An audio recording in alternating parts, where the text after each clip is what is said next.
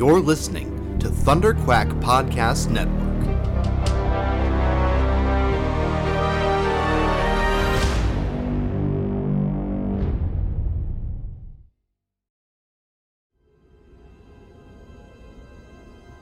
There has been an awakening.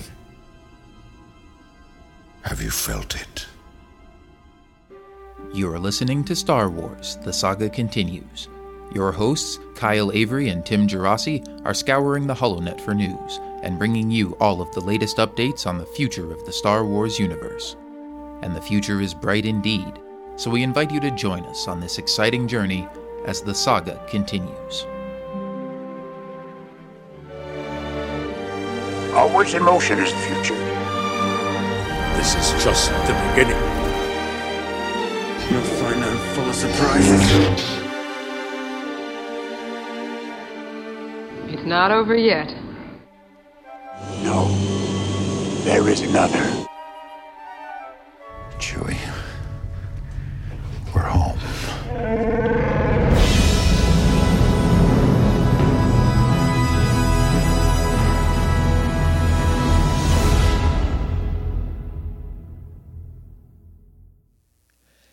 There, Star Wars fans. Welcome to yet another episode of Star Wars The Saga Continues, your podcast for all the latest news, rumors, and everything else regarding uh, the upcoming Star Wars films. But of course, today we're just going to be talking about Rogue One um, in our final episode here of 2016. Uh, the movie is finally out. We're going to spoil the heck out of it, give it our review and talk all in depth and everything about Rogue One, a Star Wars story.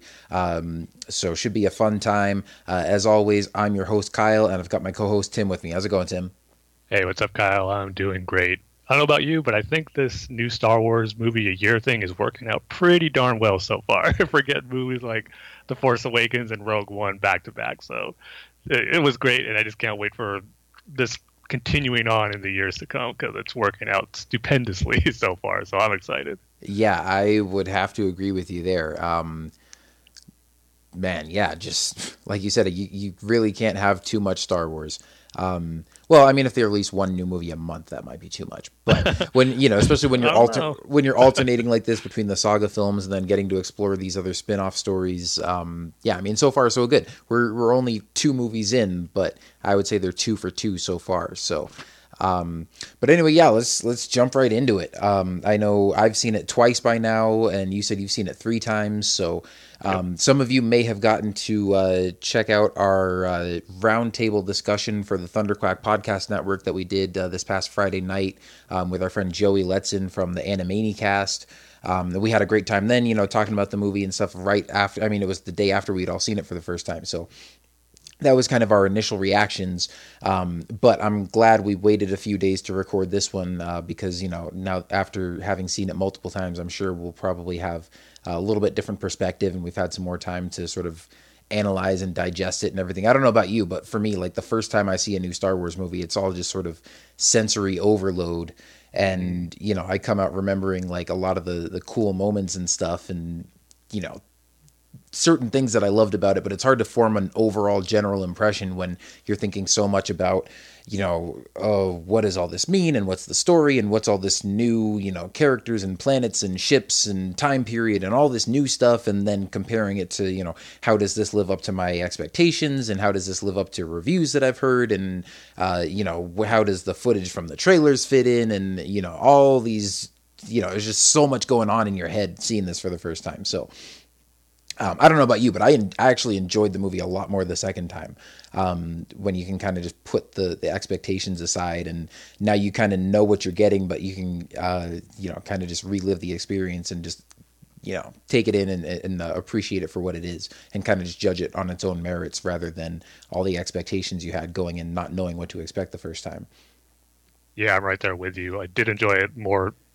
I wouldn't say a whole lot more, but even more the next time because after I saw it the first time, and I will say, I never felt like I did at the end of this movie with any other Star Wars film before I've seen this one. The energy that I I had, not just me, but the whole theater, it was just a buzz in the room after the movie ended. And with how it ended with that Vader sequence and how it leads directly to A New Hope, it just created this great vibe and atmosphere in the theater. So I was on cloud nine right after that. It, it ended with a bang. It just left you with this excitement and just couldn't wait to. It's like the, if you didn't have a New Hope, it was be where man, I can't wait, absolutely wait to see what happens next. But thankfully, we can all just go home, pop in the Blu-ray or watch it digitally, and you can see what happens next. Mm-hmm. so just had that feeling afterwards. But um, when I started to reflect on and digest it, there were certain elements about it that were kind of bugging me, and just I felt it didn't leave the same impression that The Force Awakens did after I left left the theater the first time with that. But like you, when I saw it again, just you know knowing what to expect, taking everything in in a new light, kind of in a way when you're seeing it again, it did.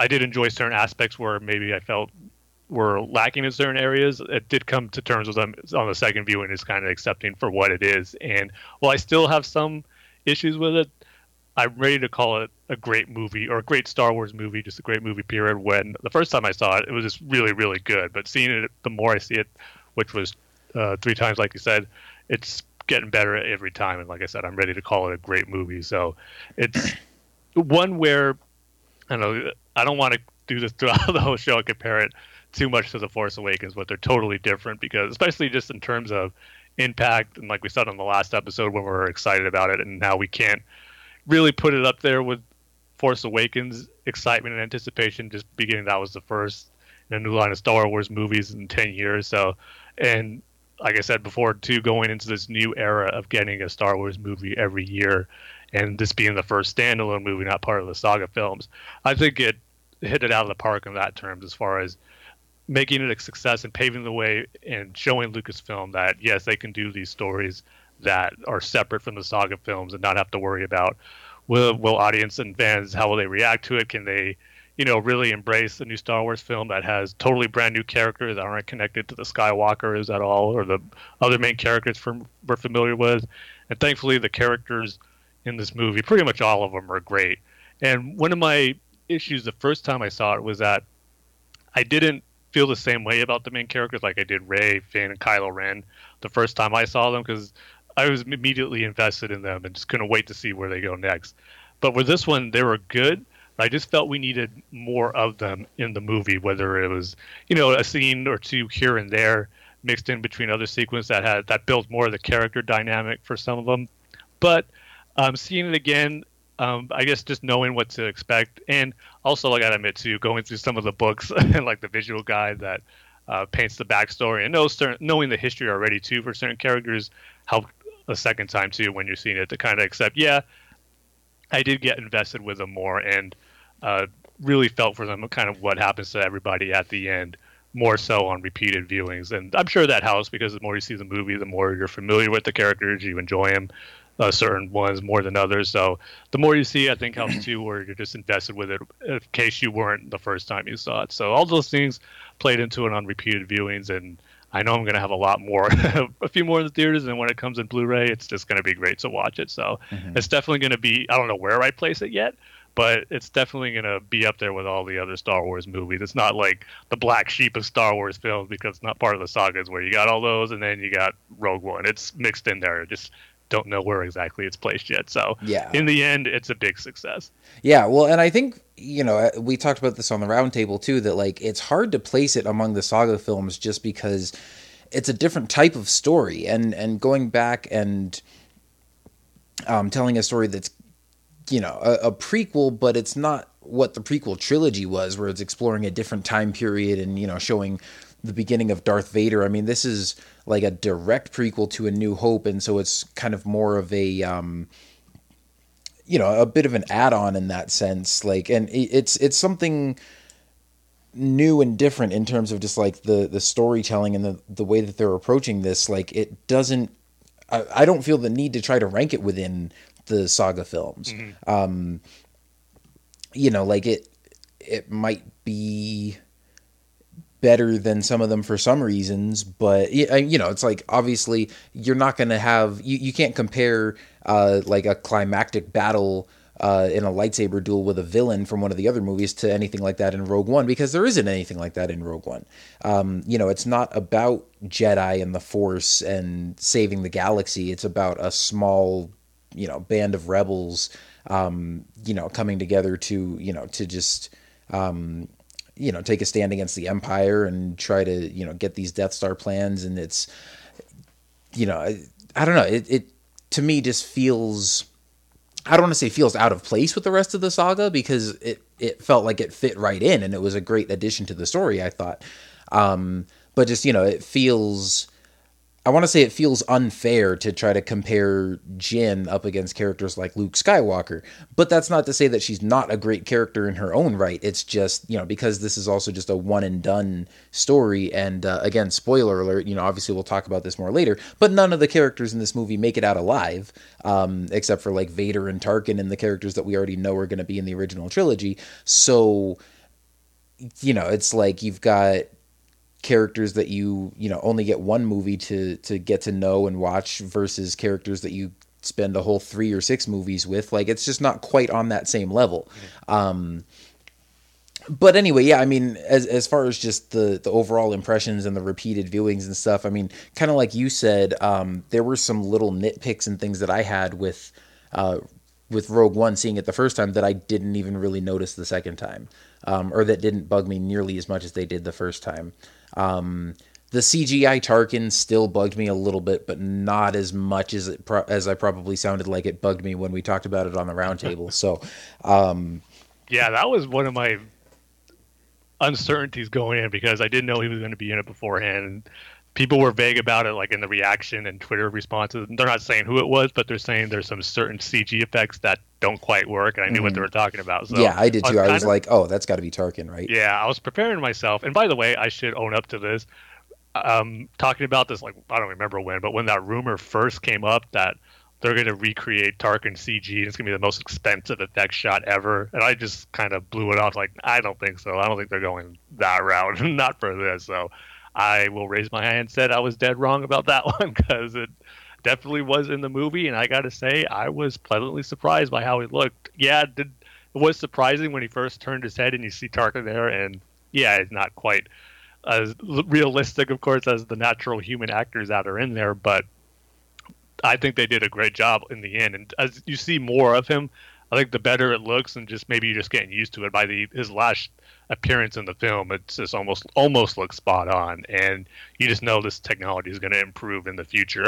maybe by five or ten years now, it will be perfected. But I think when that time comes, we're all going to look back at Rogue One as saying, you know, this was the start. Kind of like how Jar Jar was the forefather of like motion capture uh, performances, and then you got Gollum after that, and then it, it's everywhere now. I I think Tarkin's going to be that character for this one, where he was the first, you know, fully CG recreated uh, character that was based off an actor who is no longer with us anymore. So, who knows of any?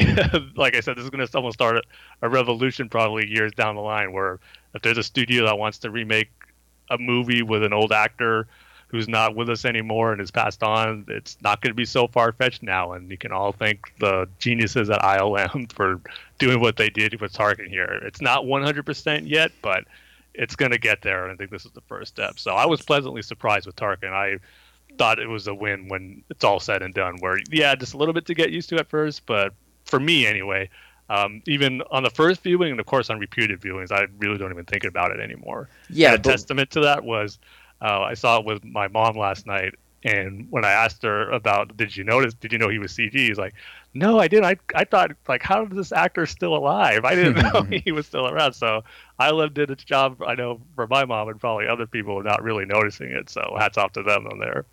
Yeah, well, I mean, you're talking about it starting a revolution, though. I'm like, is that really a good idea, though? Like, even if they perfect the technology to the point where you can't tell, it's like, eh, I don't know. That kind of still takes away.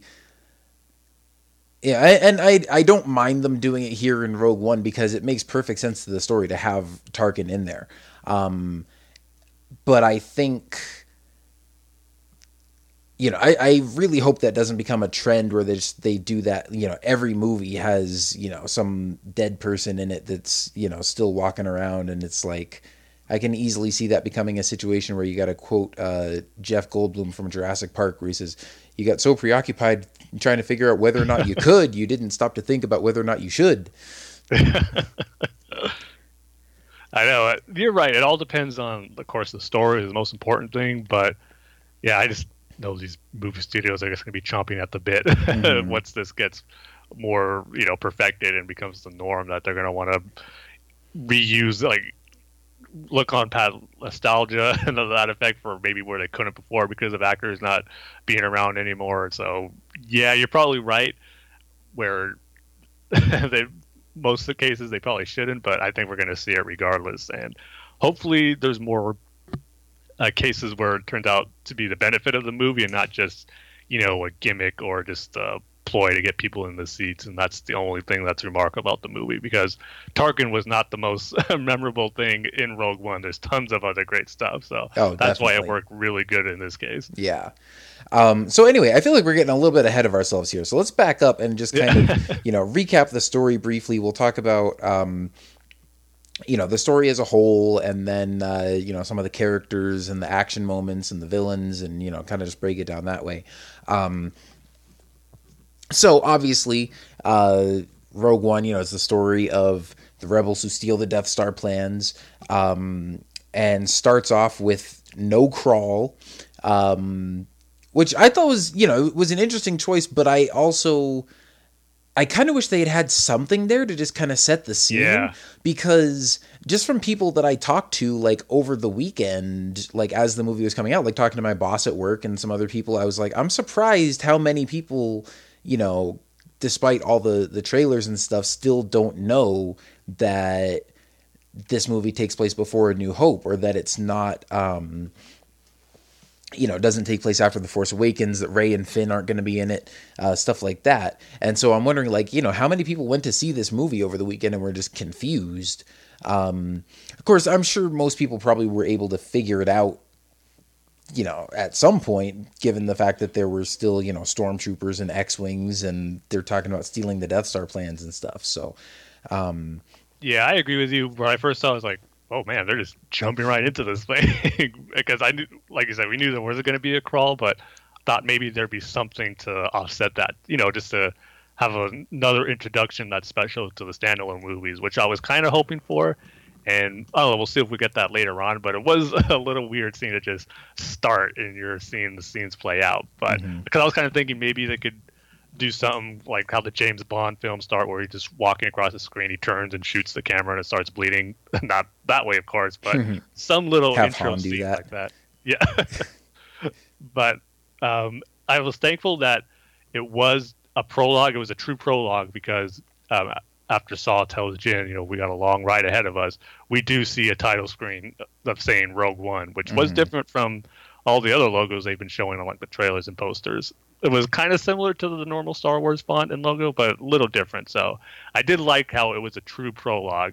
And talking to our friend Paul Herman about this over the weekend, where I was kind of telling him how uh, it, I was fine with it, but it still felt a little off not having a crawl. But it kind of made me feel better about it, saying, "But you're actually seeing the crawl take place because what happened in the beginning of Rogue One and that prologue could have easily been in a normal crawl for a Star Wars movie. But in this case, we actually got to see it, which was cool because That's I love true. that opening. It was really good and set the stage up. So that made me feel better about it. And then with anything, with uh, seeing something new that we're not used to, it's just going to take a little while to get accustomed to it. And this is another one of those things where on repeated on repeated viewings, it's starting to feel more natural. Yeah, no, definitely. I mean, I I think yeah, I mean that's it is kind of like the crawl having that prologue there, but at the same time, I think you definitely need to see that and not just read about it.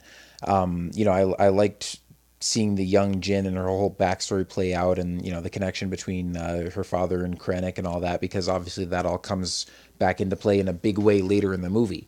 Um, but yeah, so we start on. Uh, do we ever find out the name of that planet actually? Yeah, I'm sure you um, know because you know you've got the visual guide and stuff. Yeah, it's uh, Lah'mu. That's another thing about that was different about the movie, it- where it tells you the names of the planet and what it is. Now I'm trying to remember if it said that. I don't think it. I, I don't think it did. Um, Okay. Because no, there's another planet they didn't show the name of. yeah, talk about later. but that's because we know what that one was. but they did have it for Um, Yavin Four too. That's true.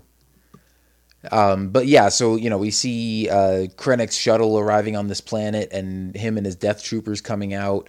um, and meeting you know Galen Erso on his farm, and he tells his wife and Jyn to go hide.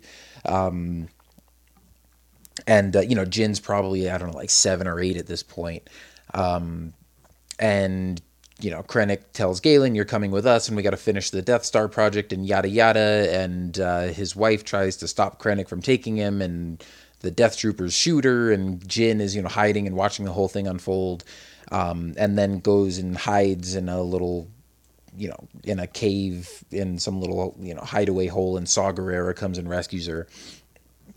Um, and meanwhile, you know, Galen gets taken to, to work for the Empire. Um, and then years later, you know, we see Jyn as an adult, obviously, um, in an Imperial labor camp, and she's, you know, been arrested for, you know, all the things that you heard uh, the rebels listing off in that first trailer, pretty much. Um, and then, of course, the rebels come to break her out. Uh, well, actually, I guess the scene with Cassian was before that.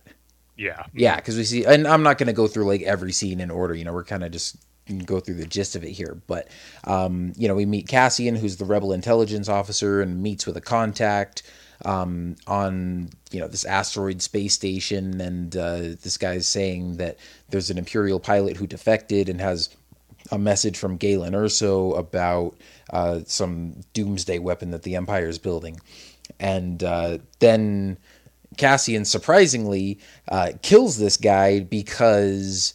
Uh, well, first a couple of stormtroopers come to investigate. Cassian kills the two stormtroopers, um, and then one alien happens to see it and goes running away and alerts some other stormtroopers, and they're coming. And Cassian's informant has like a busted arm, so he can't climb out of this alleyway like Cassian can. And so rather than let this guy get caught and uh, you know, give away information that's going to uh, compromise the rebellion, Cassian just executes this guy on the spot, which I know was surprising for a lot of people and was surprising for me, but immediately I was like, oh, okay, I can see why, you know, we've been hearing things about him, you know, maybe doing some morally questionable things or how this movie's going to sort of explore the morality of like the rebellion side of things. Um, because I'm like, yeah, it's, you know, seems terrible to, uh, you know, just shoot an innocent guy in the street like that. But then it's like, you know, is, is it worth it when you're comparing that to, uh, you know, if he doesn't shoot that guy, maybe we don't get to alert the Alliance about the Death Star plans, or you know, may like, you know, maybe the Death Star goes on to not be destroyed and wipes out a bunch more planets. You know, it's like one of those kind of uh, those moral dilemmas where he obviously has to make unfortunate choices for the greater good. Um, and then you know we kind of see that play into uh, come into effect a lot more in the movie later as well. But that immediately set him up as an interesting character for me. Yeah, I totally agree. I had the same reaction that you did. I was like, oh man, I've heard about some of that stuff about Cassian doing questionable things, but I wasn't expecting that and the way he did it. And who knows, that could have been his mission all along too, to get the information and take him out. Because as we know earlier, he got orders from the general too to take out Galen Erso. So maybe he was all all part of his plan to take him out once he got the information. But I just love this aspect that the movie created. It's one of my favorite things about it, where not only for Cassian as a character that you get invested in, but just the Rebel Alliance in general. I mean, the fact that they weren't displayed as just you know all uh, clear cut good guys and the Empire is just pure evil. The rebels had their dark moments too, and we got to see it in this movie, mm-hmm. and we got to see it in that scene, and that theme played out throughout the course of the movie, and I thought it had a great payoff at the end, which I'll get into once we get there. But I just love that whole aspect of shedding this new light on the rebels of how you know they got their hands dirty too and did some questionable things that uh, made you scratch your head a little bit and wondering, you know, or, or like should you be rooting for them in this type of thing? But that just makes for a more compelling story and more realistic too, because mm-hmm. you know this is a war here, and both sides are gonna have to do things they're not proud of. So it definitely made for a compelling con- conflict with Cassian and the rest of the rebels in certain moments. So I just love that this movie brought that into the forefront. Yeah, definitely. And I mean, I thought it made perfect sense from a story standpoint too, because. Um, I mean, I'm not saying I necessarily like what Cassian did or that I would have done the exact same thing in his shoes. Like, I'm glad I don't have to make those kind of calls, but it makes sense that you know with the rebels being the underdogs like yeah they're gonna have to do everything they can to yeah. uh you know, to try to get any kind of advantage over the Empire. And when they get that advantage, you know, when they get some information or a, a, spy who defects or, you know, get plans to a secret weapon or something, and then they've got someone who's a liability who could possibly, you know, compromise that advantage, like, you know, again, it's like logically without kind of taking, you know, the the moral compass into effect, it's like, you know, big picture wise, it's like, yeah, it kind of made sense for him to take that guy out. Yeah, um, let's be honest, that guy looked like he would talk no problem. Oh yeah, yeah, captured, definitely. So. I was like, this guy seems kind of sketchy. Um, but yeah, so I mean, not that I'm in favor of the heroes just you know killing people, but I'm just saying I can totally understand why he did it, and it you know in in the context of the story, it totally made sense. Um, and at the same time, like I said, you know, it set up an interesting you know moral conflict for him right here, and then going forward as well.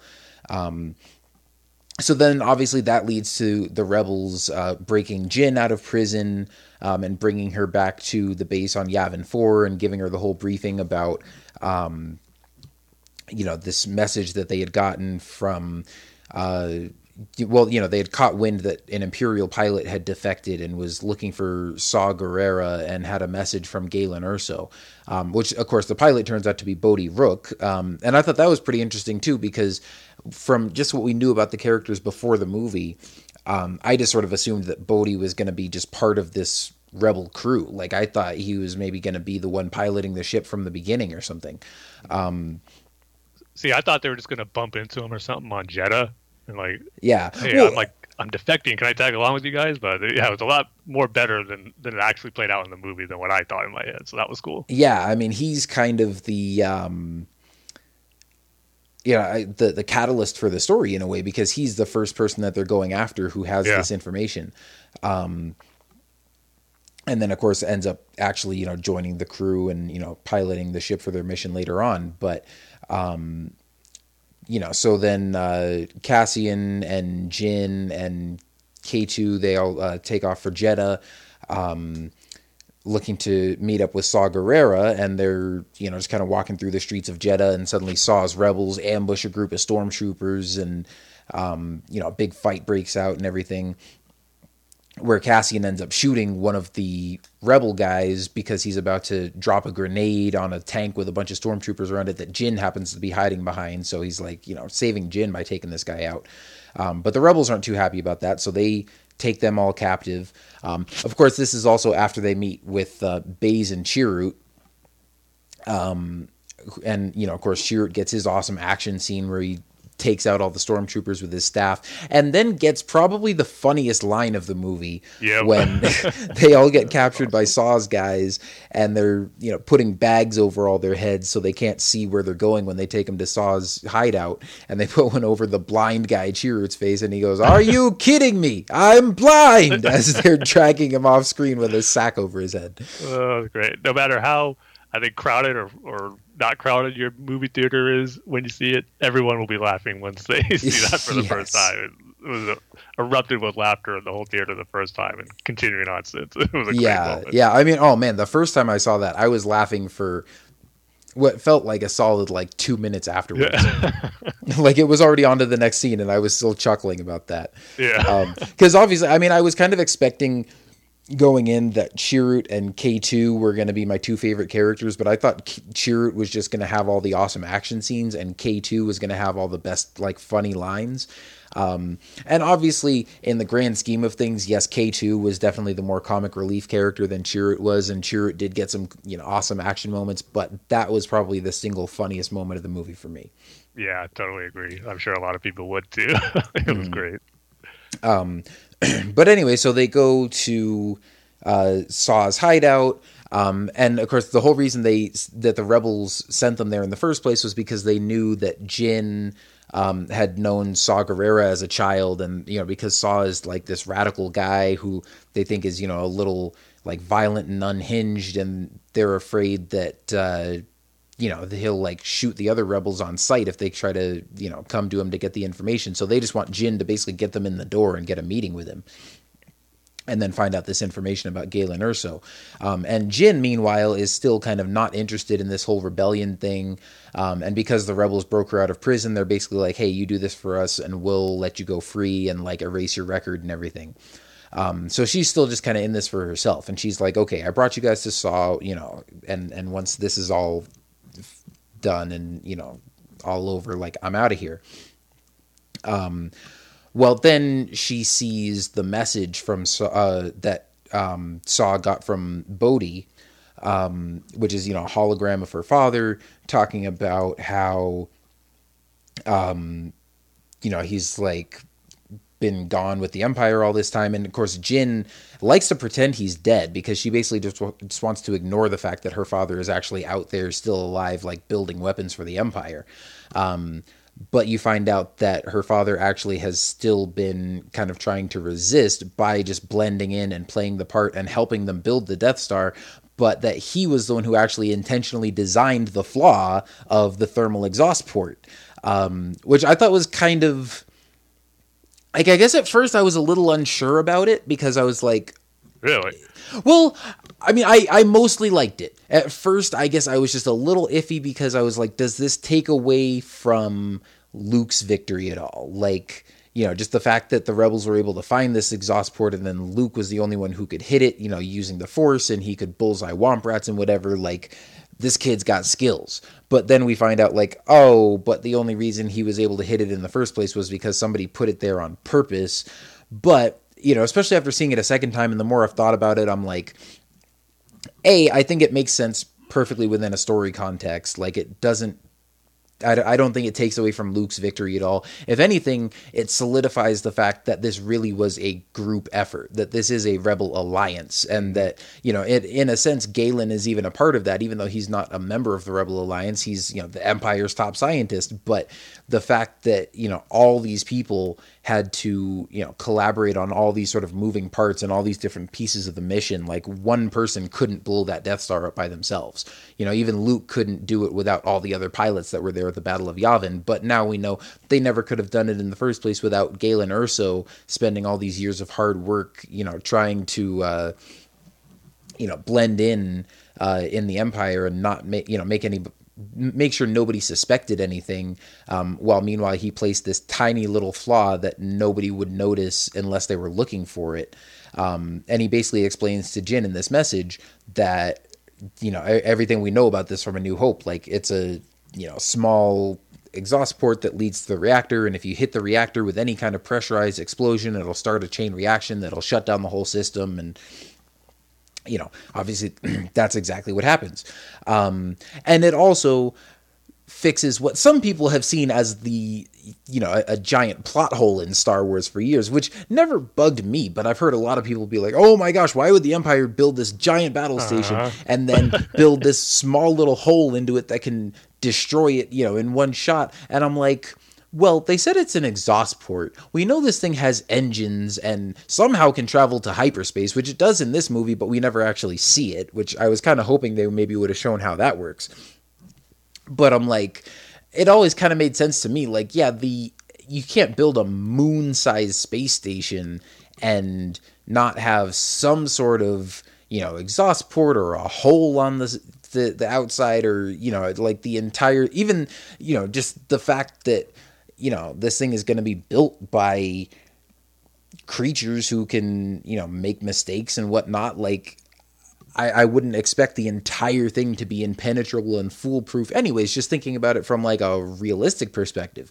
But for the folks who have had a problem with that well now you know um that hole was you know it, it was sabotage basically.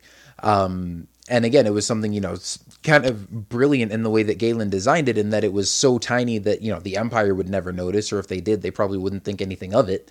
Um, and that you know nobody would really find that unless they were looking for it. You know it's not like a whole rebel fleet is going to fly and be like all right let's attack the death star. Look for a little two meter hole on the surface of that thing. Like good luck with that. You had to know where that was.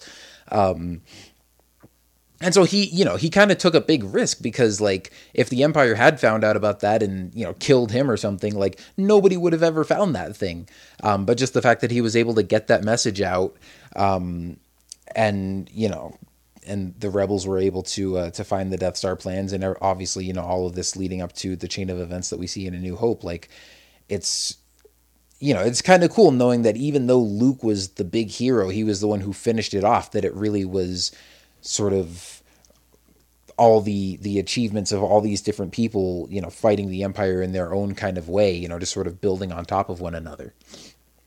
Yeah, um, and I was thrilled when I heard Galen explain that because, yeah, it never bugged me whenever I saw New Hope that how can the Empire, you know, forget to cover that one little flaw in that exhaust port. But at the same time, I'm glad that it won't be the butt of a joke for the Empire and their incompetence anymore because that got annoying. like, oh, the big bad Empire, they built this huge battle station, but they forgot one little thing. Knowing that it was d- designed by Galen Erso as a trap for them for it to be destroyed, I think this makes it even cooler. And like you said, it never occurred to me even when I saw it the first time that it would take anything away from Luke, but Luke is the ultimate culmination of Galen's grand revenge. He's like he put it in the hologram, and as Han Solo said, that's like a one in a million shot. So Luke was going to be the only one to make that shot. So it takes nothing away from him, I think. But I disagree with what you said there. Just adding to the overall story and how there is different unsung heroes in part of the Rebel Alliance now that we get to look to and remember when we're seeing A New Hope. That's what makes Rogue One so cool. And we watch A New Hope, which I'm kind of mad at myself. I wanted to see it this whole past weekend after I saw the movie, but things kept coming up where I haven't seen A New Hope yet since I've seen Rogue One. But I'm going to change that this weekend, I promise, hmm. because I just can't wait to watch it with new lenses now, knowing what happened in Rogue One. So that's going to be cool in that sequence too, when you see Luke blow up the Death Star, knowing that it was Galen Erso who put it there all along exactly for that moment. It just adds so much more great layers to the an already great story of Star Wars and A New Hope in particular. So I love that. And then just that scene in particular where Jyn's watching her father, who she hasn't seen in 15 plus years. It was just great acting by Felicity Jones there, seeing the emotion on her face as she starts crying when she's seeing her father uh, for the first time in that long and hearing how much she missed her. He's doing all this for her to protect her, but at the same time too knowing that he could entrust her too if she did get this, that message to do what needed to be done. And another one of my favorite aspects of the scene too, as you're hearing Galen's message and talking about the Death Star and the plans or the trap that he laid for it, you're seeing you know the Empire and the Death Star gunners and all the Imperials they're ready to fire on Jedha. The way you were seeing that visually, but yet hearing Galen's speech and the music that was playing there, I thought it was beautifully done and directed by Gareth Edwards. The way it was edited together that way, mm-hmm. it just made for a really impactful scene. Once you see the laser fall down on Jedha, and, and you know, knowing you're seeing it for the first time, but as you know, diehard Star Wars fans who've seen A New Hope millions of times, knowing where it's going to lead to in the end, it all just fits together so nicely and nat- in a natural way too. So I just love that moment, even just from an editing, film uh, directing standpoint too. I thought it played out beautifully. Yeah, definitely. I mean, kind of both of those sequences, the two times that you see the Death Star fire uh, in this movie are, you know, juxtaposed with yeah. some really nice emotional moments. Um, yeah, that, this one was kind of like the tease for what was going to be a, a, fantastic and beautiful ending too. Yeah, so it's kind of like setting the bar up a little bit, and then it's going to culminate into what we got at the end. So yeah, it was a nice little tease there. Yeah, I d- and I definitely have to say this movie has probably some of the best emotional moments and some of the best overall like performances um, mm. just from the the actors I would say of any of the Star Wars movies so far. Um, and I think I mean part of that I think is beautifully reflected in the music too. I think Michael Giacchino did a fantastic job with this. Um, and after you know having seen the movie twice now but also having listened to the soundtrack multiple times um, i can safely say like i i just love the music for this movie yeah. Um, and in, I remember in, you and me were geeking out over those preview clips we got on our last episode saying how much we like it and it's fitting with the sound of Star Wars and the New Hope. And I had that feeling too at the beginning of the movie, but I don't know, for whatever reason, maybe I was just either not paying attention to it as much as I should, but nothing kind of since the beginning stood out to me as much when I first saw it. But seeing it again and then really listening to the soundtrack a lot more, I'm getting kind of hooked on the soundtrack and really appreciating it for what it is. It's a good, solid Star Wars score. That's not by John Williams, and got to give props to Michael Giacchino for that. Like you said, there's my favorite music from this soundtrack and from the movie are from the more emotional scenes like this one and then at the very end because probably my favorite track is your father would be proud which is the music Mm-hmm. that plays at the very end sequence. So yeah gotta give props to michael giacchino for filling in nicely for john williams uh, being the first composer to do a star wars movie other than john williams. I thought he did a really good job Yeah, definitely. But I also think, I mean, it's the music, but it's just the way that all of these elements are blended together. It's when you've got this nice, soft, you know, music going along with like an, an impactful, emotional scene, but then you've got that intercutting with the Death Star about to, you know, wipe a city off the face of the planet. Um, and somehow it all just works really well. And so obviously, yeah, Jyn is seeing this message from her father, and he tells her that um, you know you need to tell the Rebel Alliance about this. You need to get the plans to the Death Star, um, and specifically, you know, the plans for the reactor module, which will detail you know this trap that I've laid out, and it's in uh, the vault at the Imperial base on Scarif, and then you know, right then the message cuts out because the ground is starting to shake from this, you know, massive explosion off in the distance from, uh, you know, the Death Star having just fired. And, you know, I like all the ways that they kind of had to compromise the story a little bit to fit within the continuity of A New Hope, but at the same time, ways that it just worked for the story too. Like the fact that in both instances here, when the Death Star fires, they they say you know single reactor ignition only. Like we, I, I think Krennic has a line like we need to make a statement, not a manifesto. Um, or actually, I think it's Tarkin who says Yeah, that. Like, Tarkin. Krennic wants to blow up the whole planet, and Yep. uh, Tarkin's like, no, we need a statement, not a manifesto. You know, single reactor ignition only. You know, just wipe out the city. I like that little exchange they had beforehand where Krennic saw you would think the Emperor and Lord Vader would be here for this grand achievement. Tarkin's like, oh, I thought I'd uh, spare you from the embarrassment that Yeah. might happen. Yeah, and then I also love there's there's just a nice little touch there when they're preparing to fire, and it's just such a sort of classic imperial moment, I guess you could say, and then Krennic putting his own twist on it that shows you how he's you know different from all the other imperial officers around him and it's just you know a bit more fiery tempered and less interested in sort of the the bureaucracy and the um I don't know the the properness of you know that guys like Tarkin have about them. Um, and it's when you know they they make the preparations and then they're all standing on the bridge, you know, watching, and uh, this guy comes up and stands behind Krennic and he's like, you know, sir, everything is ready to. You know the the weapon is primed and we you know await your command. And Krennic just cuts him off and just waves his hand and is like fire. You know it's normally you'd be like you know you'd expect him to come up and be like you know everything is prepared and the weapon is ready and you know we await your command sir. And then tarkin would like give a dramatic look and then be like you may fire when ready. But instead you know krennic just cuts him halfway off and is like fired! You just forget the ceremony just do it already. Blow him up. Yeah, that was good. Then his reaction to Tarkin when he says, you know, I'll be taking over from here, the way he just loses it. That was great. oh yeah. Well and he's i mean the way that he surprises him first you know of course all the imperials are watching this and krennic is like man it's magnificent Yeah, Um, like he just walks away nice and calmly, real slowly past everybody, like hand on his chin. It's kind of almost like waiting for praise to be bestowed upon him by Tarkin. Yeah, and then Tarkin says, you know, I believe I owe you an apology, director. Like this weapon has performed, you know, above our expectations, and you know, all the, uh, you know, our our putting up with your delays and everything has paid off.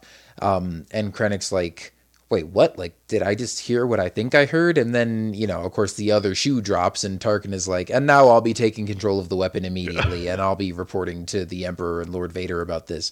Um, and Krennic is just like, "Oh no, you didn't." Um, but then Tarkin tells him that, um, that you know, because they were part of the reason they were on Jedha is they were trying to track down uh, Bodhi, the defected pilot. Um, and you know, Tarkin obviously has more information on this than um, than Krennic does, and he kind of embarrasses him and puts him in his place. And he's like, "What? You think this pilot was acting alone? Like he came from Galen Erso's facility, so get over there and find out what's going on with this, and make sure we don't have any more leaks." um, so that's where uh, Krennic heads off for, it, and meanwhile, the rebels uh, head over there as well because um, while Jyn was hearing the message from her father and everything, Cassian found out from uh, Bodhi where you know also where he had come from and where uh, Galen was and all that. So they go there to try to you know meet with Galen or rescue him or whatever, or at least that's what Jyn thinks they're doing. Meanwhile, Cassian has gotten orders from uh, I forget what the rebel general's name is, but he's definitely um, sort of the Mace Windu of the Rebel Alliance. The, the very you know what? You're right. yeah, the the hard edged extreme guy. Um, who pulls Cassian aside at the beginning and says, you know, okay, so you guys are supposed to go meet with Galen or, or meet with uh, Saw and then go and you know get the information from Galen Erso, but your real mission is to kill him. Like this guy is a high level asset for the Empire. He's building weapons for them and everything. And you know, no matter what his relationship to Jyn is, and you know, no matter what's going on here, like we cannot allow him to keep building weapons for the Empire. So if you see him, you take him out. Yeah, General um, Draven was his name. Draven, that's it. Yeah. Um, yeah, that just goes back to what I was talking about earlier about how it's painting the rebels in this new darker light, where just so coldly he says to uh, Cassian before he leaves, like, you like forget everything you heard in that briefing room. You find him, you kill him. Like that's it. Like, do you understand? Cassian's like, yeah, but I have my orders type thing. So mm-hmm. just playing into that whole effect of seeing this new, oh, the rebels in a new light, which we never seen before, but yet you know they would have to do stuff like this in order to you know survive in this war and get what information they can to get what victories they can what, no matter how large or small. So again i just love that. Mm-hmm. yeah definitely. Um, so then they go to Eadu, uh, which is um, you know this facility where they're working on the death star plans and project and everything. And also it's a i think it was the imperial uh, kyber refinery um, so they talk a lot about this movie actually, talk a lot of uh, talk a lot in the movie about uh, the Kyber crystals, which um, you know are the crystals that the Jedi use to power their lightsabers, but the Empire is just harvesting harvesting mass quantities of them, um, which I thought was interesting because like this was you know even brought up in the uh, Utapau arc on the you know the unfinished um, story reels for the Clone Wars where they just had like one massive green one, yeah. and you're thinking like, oh, I wonder if they're taking this for the Death Star, and I'm sure they probably do. I mean, maybe it's even that same crystal. I'm sure they do have like one really big one that's sort of like the central, you know, focusing crystal for for the Death Star's big laser beam, but also the idea that they just harvest like as much crystal as they can get. And you know in whatever quantity whatever size you see you know a bunch of small ones and stuff. And they're basically just using it as fuel for this weapon. Um and I'm like well that actually makes sense because you know it would be kind of improbable if they could you know, not only build a moon sized space station that had a super laser that could wipe out a planet, but if they could just hop that thing all around the galaxy and wipe out any planet they pleased, you know, without having to recharge the energy in any way or, uh, you know, have some kind of um, fuel that needed to power this weapon. Um, now, at the same time, I mean, I don't know how exactly, you know, using the crystals as fuel makes sense when, you know, before it's always just been about the crystal sort of focusing the energy of the beam. But, um, you know, they didn't explain exactly how that all worked, but we just know that the Empire was you know harvesting a lot of crystal for this project, and then that you know obviously this refinery was playing into it as well.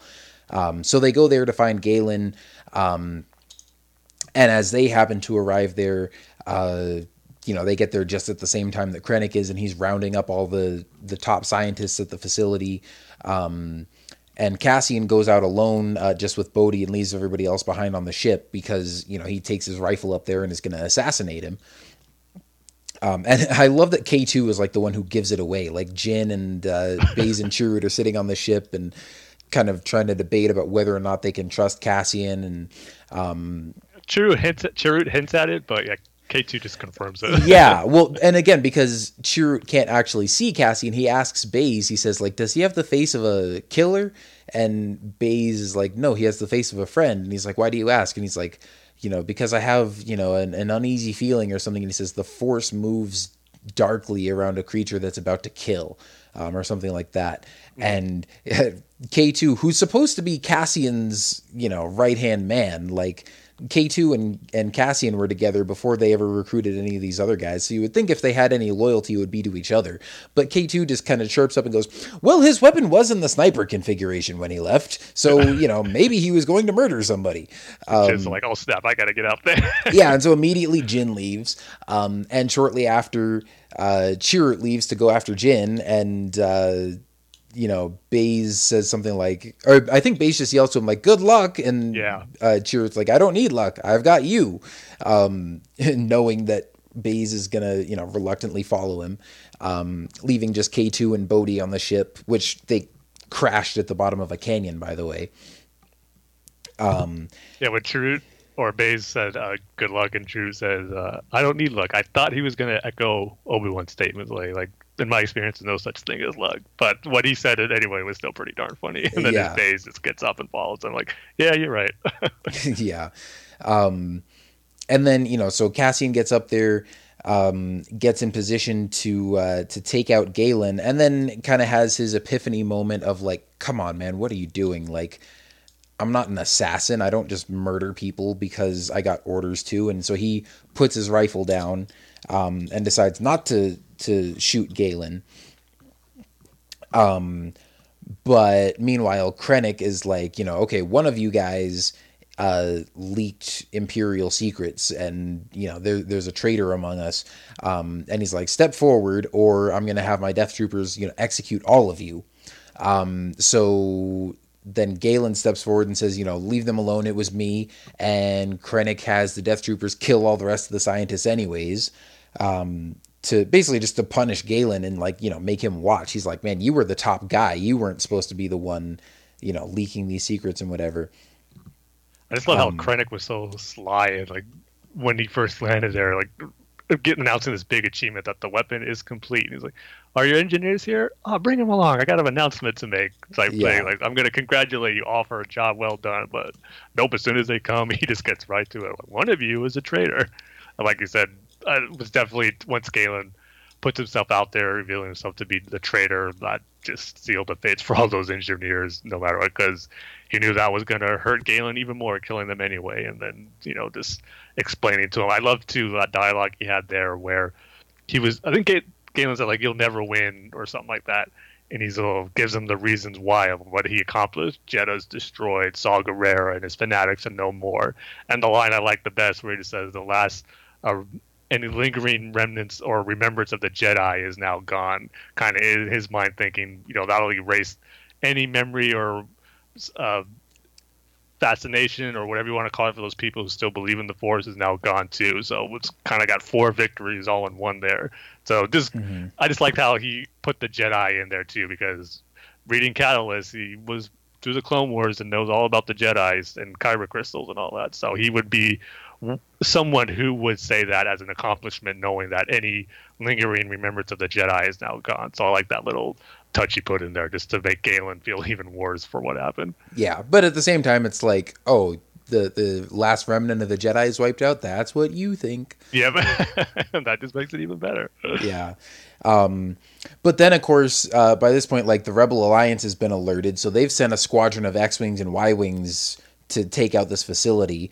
Uh, meanwhile, Jyn has climbed up on the platform without Cassian noticing, and everything's kind of just building to a head here. Um, and the uh, you know the rebel ships fly over and start their their attack run and uh, you know just start bombing this platform um, cassian's trying to get them to call off the attack because he realizes that Jyn is out there Jyn's trying to save her father before he gets wiped out. Um, and next thing you know, like this Y Wing flies over and drops a bomb on the platform that, you know, kind of scatters Krennic and Galen and the, the Death Troopers and everything. Um, but Krennic gets to his ship and, and takes off. Um, Jyn goes and finds Galen, who's basically been, you know, mortally wounded by the rebel attack. Um, and you know, he she she gets to hear his dying words. Um, meanwhile, Chirrut just has this awesome moment where like it's dark, it's raining, he's blind, and there's an X-wing chasing a tie or a, a Tie fighter chasing an X-wing meanwhile, there's also this big like Imperial like turbo laser cannon up on top of the the station that's been like taking out a bunch of rebel ships in the air. And Chirrut does this thing where he kind of just like breathes on his hand and holds it up to the air almost like he's sensing the direction of the wind or something like that. And then pulls up his I don't know what you call this thing. In fact, does it, you've got the visual guy? Does it give a name for his weapon in there? Not his his staff, but his you know rifle thing. Yeah, let me look it up real quick. It's called the light bow. Okay, well that makes sense because it does kind of look, you know, it's it kind of looks like a longbow almost, um, but with like a, a blaster rifle in the middle of it almost. But yeah, so he just holds this thing up. Well, uh, And- let me just read it real quick. It says the bow is largely, uh, you know, to the to the bowcaster weapons built by the Wookiees of Kashyyyk. So it is kind of similar to that, where it's comparing both of those, but like you said, kind of more on the lightweight side. Yeah, well, and like I said, it also, I mean, if it was, if you compare these to to real world weapons, it looks more like a longbow that an archer would use instead of like a crossbow, which Chewie's thing obviously is. Um, but yeah, it's like he he just, you know, obviously without looking, like just aims this thing and fires it and hits the tie fighter and not just shoots down the tie fighter but shoots it down at such a trajectory that it crashes into the turret and and takes out this uh, anti-aircraft gun that's been um, pestering the rebels. And it's like man how did he do that? Like that was just an awesome moment right there and When I'm i saw pretty- that, I just thought to myself, "Yep, I've seen that. I've seen Kyle do that many times on Battlefront, taking down a Tie Fighter with a blaster or a sniper rifle." yeah, well, not without looking. like I wish I was that good. I wish I could just put on my headphones, hear the ship flying overhead, and just aim up and shoot it down. Well, now you got something new to try on Battlefront. You got to emulate Chirrut's uh, takedown of a Tie Fighter. Close your eyes, and try yeah, to hit it. I will be missing a lot. And then if you say you did, no one will believe you. yeah, right. Um, but yeah, so I mean that was pretty cool, and I'm pretty sure, even though you know they told us there weren't going to be any Jedi characters in this movie or anything, um, you know I went into it thinking that Chirrut was just going to be like a non-Force user who just believes in the Jedi and believes in their ideals and you know believes that the Force is real, even though he can't feel it or anything, but this is one of the moments, and there there are a couple of them um, that make me think he's got to have at least some level of force sensitivity. Um, and I don't think he was ever like a fully fledged Jedi at any point. Um, and I don't know if he, you know, just if the Jedi just never found him or if he just isn't. I, I just think, you know, he's not strong enough with the Force to actually be able to sort of channel it. Like you never see him like force push enemies or anything like that. But I think he just has some level of connection to it and an ability to, you know, sort of sense things and sort of commune with the Force.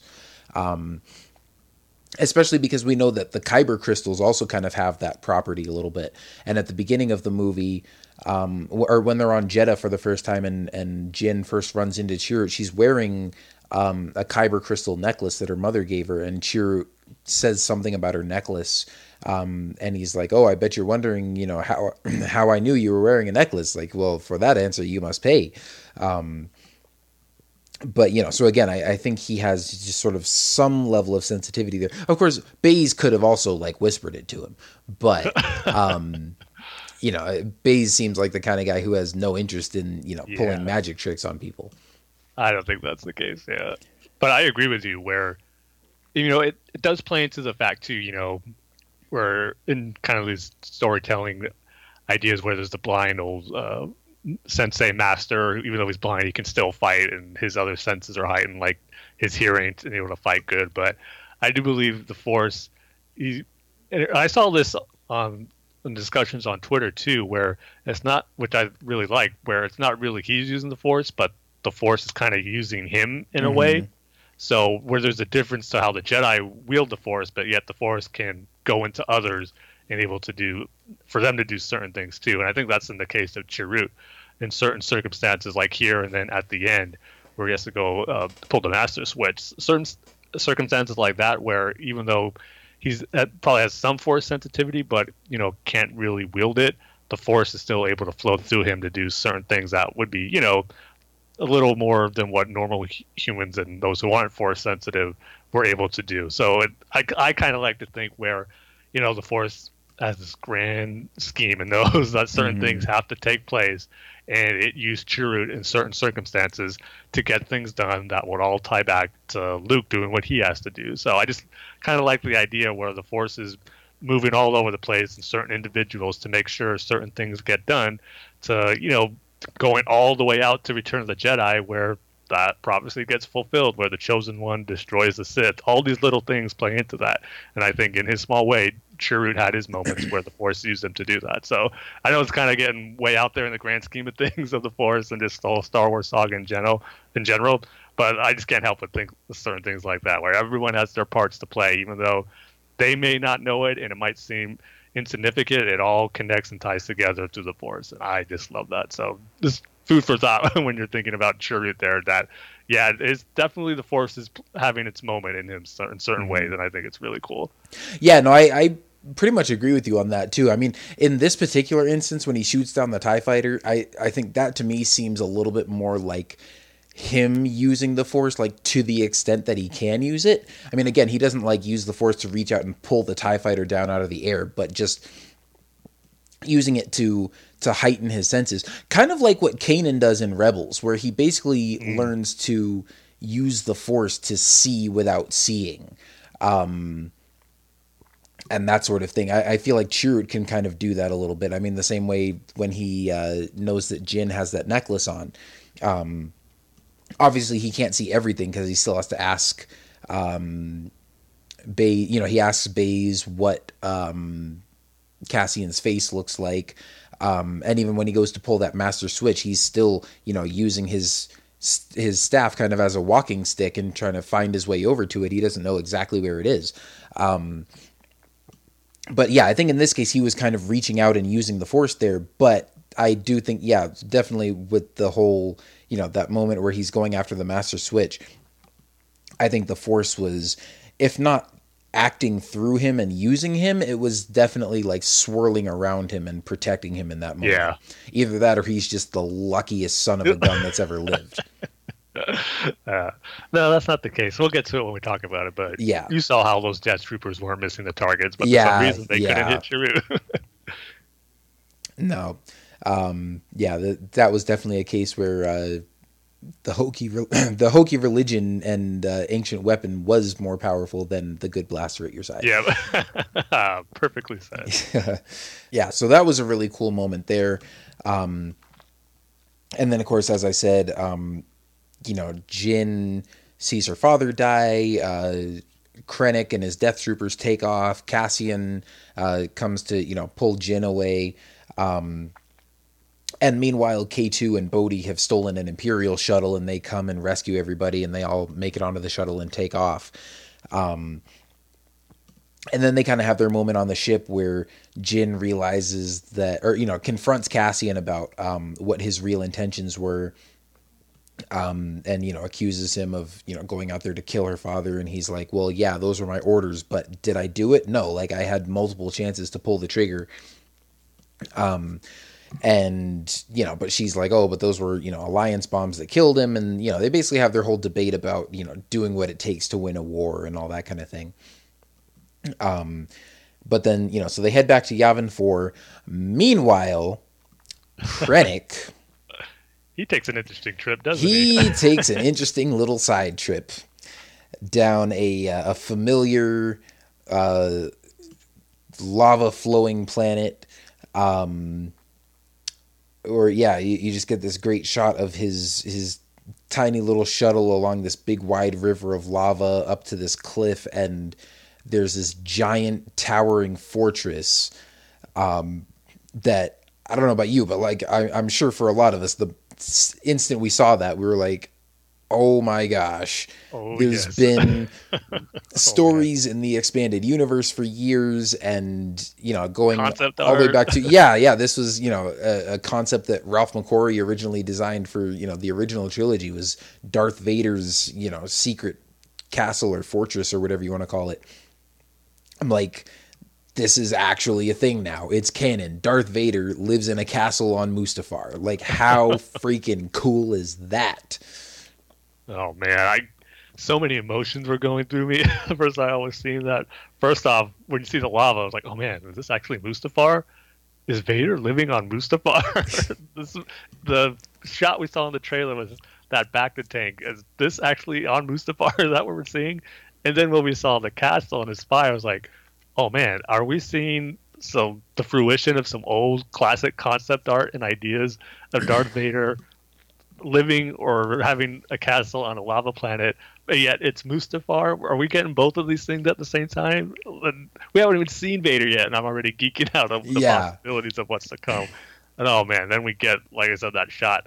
We kept speculating and wondering when we saw that first trailer, what is the context of that scene? Who is that robed figure? Who's in the back of the tank? The Imperial uh, Royal Guards are there. Is that Palpatine? What's going on here? So we finally got the answers to that. And while it was a new character who was an aide to Vader, uh, who I guess Palpatine's assigns to be there for him, and Vader was the one in that bacta tank, and boy, was that pretty awesome to see. I mean, we kind of, it's almost like that moment in Empire Strikes Back where uh, General Veers goes into his uh, chamber where you see the helmet coming on his head.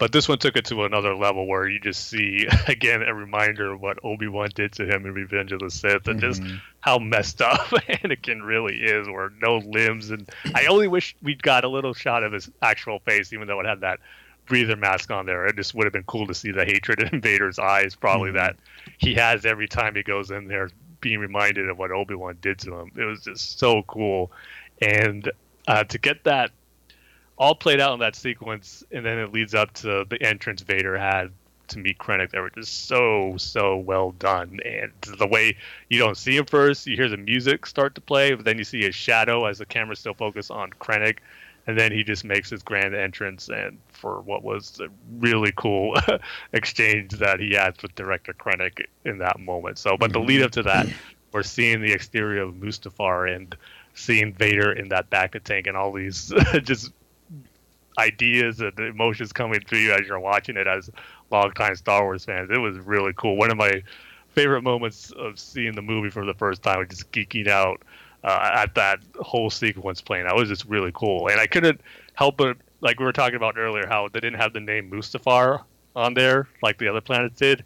I couldn't help but have this lingering doubt, thinking, uh, is it actually Mustafar? I mean, I wanted to be that so bad, but since I didn't know for sure, maybe there's a chance that it wasn't. Man, I would have been crushed if it was not Mustafar. but thankfully, Pablo Hidalgo on Twitter confirmed that it was, and I like the callback. He way he referenced it too. He didn't actually say, "Yeah, it's Mustafar." He goes, "It's the planet where that we teased in Rebels." That he said where Jedi go to die, which you know that was in the season one finale of Rebels, which they took Kanan to Mustafar, and that just gave that whole new weight because when I first saw that, you would figure maybe there's torturing devices. Vader is probably not there. They just send any possible force sensitive or rogue Jedi they find, they send them there to torture him or kill him.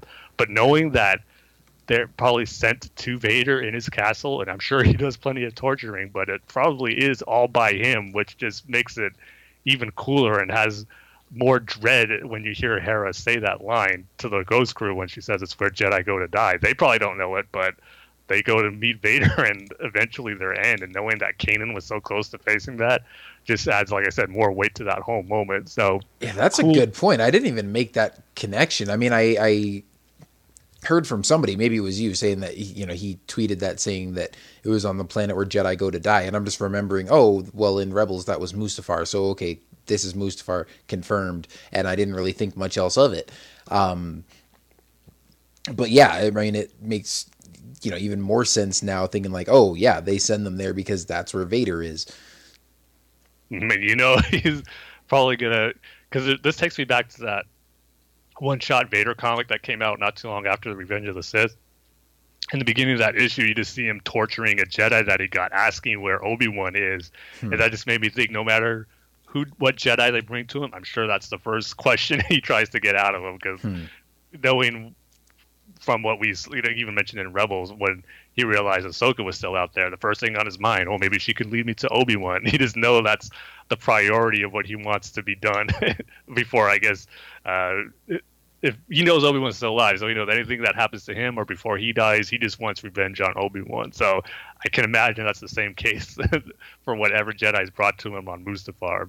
And another cool thing that was brought up from the visual guide that I really loved was that you know when I first saw it, I was thinking, is this Vader's choice to be on Mustafar? Does he like to live there because you know it fuels his hate for everything that happened to him, where his life fell apart, and that just fuels him to embrace the dark side even more?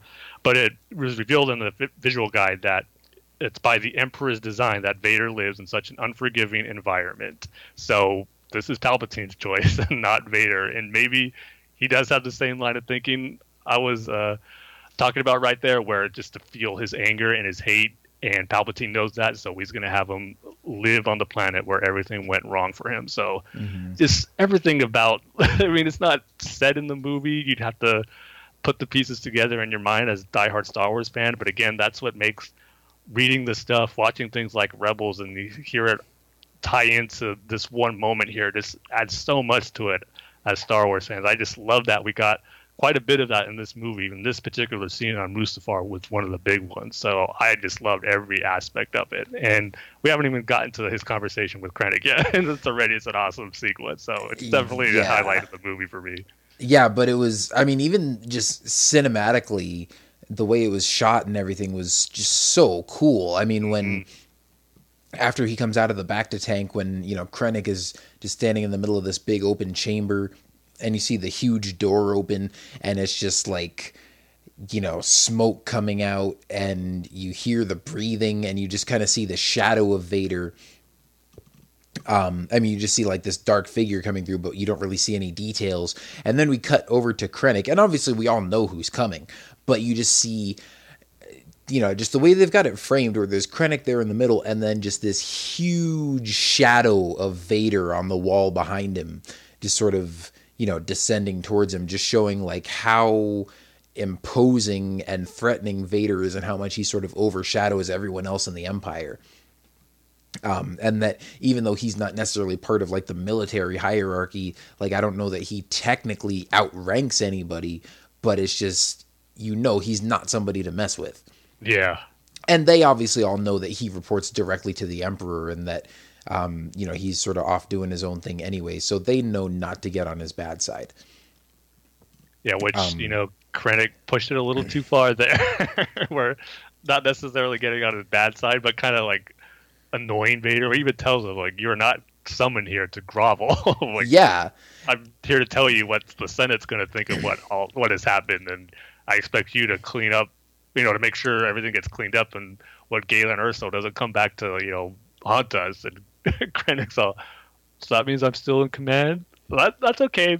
He could have gone with that, but then he says, you'll tell the emperor that yeah. you know like I can still be in command and that's where Vader you know like this I've had it with this guy yeah well because he, he basically place. tried to go behind he, he, tried to go over the heads of of everybody else above him in again in the imperial hierarchy and just go straight to Vader to be like hey you know he's he basically sounded almost like a kid, you know, like tattletaling like to the teacher. Yeah. he like, hey, you know, Johnny was was cheating and looking at my test. You know, hey, I built this Death Star and we blew stuff up with it, and now Tarkin's taking credit for it. Like, can I have it back? I mean, that's kind of what it came across as. Which, and you know, I'm not trying to sound too critical and make it sound like he's a bad character or anything. I mean, it was you know, made for something new and interesting because you know you would never really imagine somebody like Tarkin doing something like that. You would just, oh, no. yeah, no, you'd imagine Tarkin just like plotting his revenge and being you know manipulative and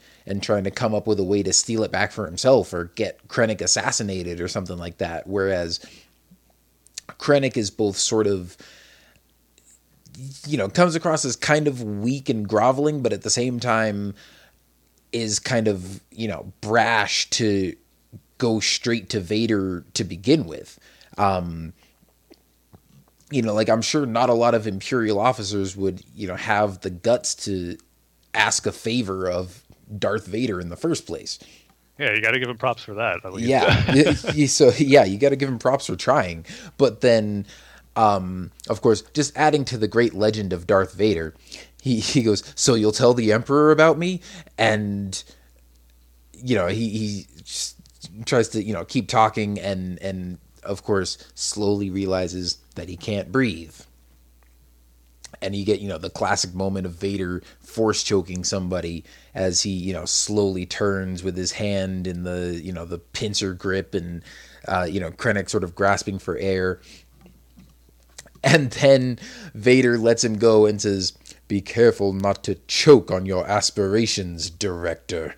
Um, and I'm like, wow, Darth Vader just, as somebody else put it, he made a dad joke. Yeah.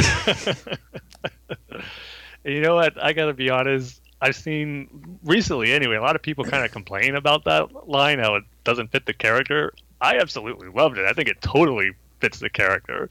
First off, we've had previous examples of Vader saying things kind of similar to that effect in the original trilogy. The one that pops into my mind first is like apology accepted, Captain Needa. Yeah. Making jokes when he's choking somebody. And he act maybe it's because he actually said the word choke when he's doing it. Some people have a problem with, but at the same time too, Anakin Skywalker is still in there somewhere and Mm-hmm. we've heard him say things like that all the time and it, i'm sure it comes out every once in a while not often but it's still anakin is there and it fits the character both characters in my opinion so i loved it Yeah, and you know, I I have to believe that that's something that they were going for. Um, you know, Gareth Edwards or whoever was writing the script, or even you know Kathleen Kennedy or the the guys at the um, story group, or you know, just behind the scenes, somebody spoke up and said, you know, this is the first time that we're going to see Vader on screen since Revenge of the Sith you know, since the completion of the original six film saga. And I think we have a cool opportunity here to sort of bridge the gap between episode three and four and have Vader feel like classic Darth Vader, but also make him feel a little bit more like Anakin Skywalker than we've seen before.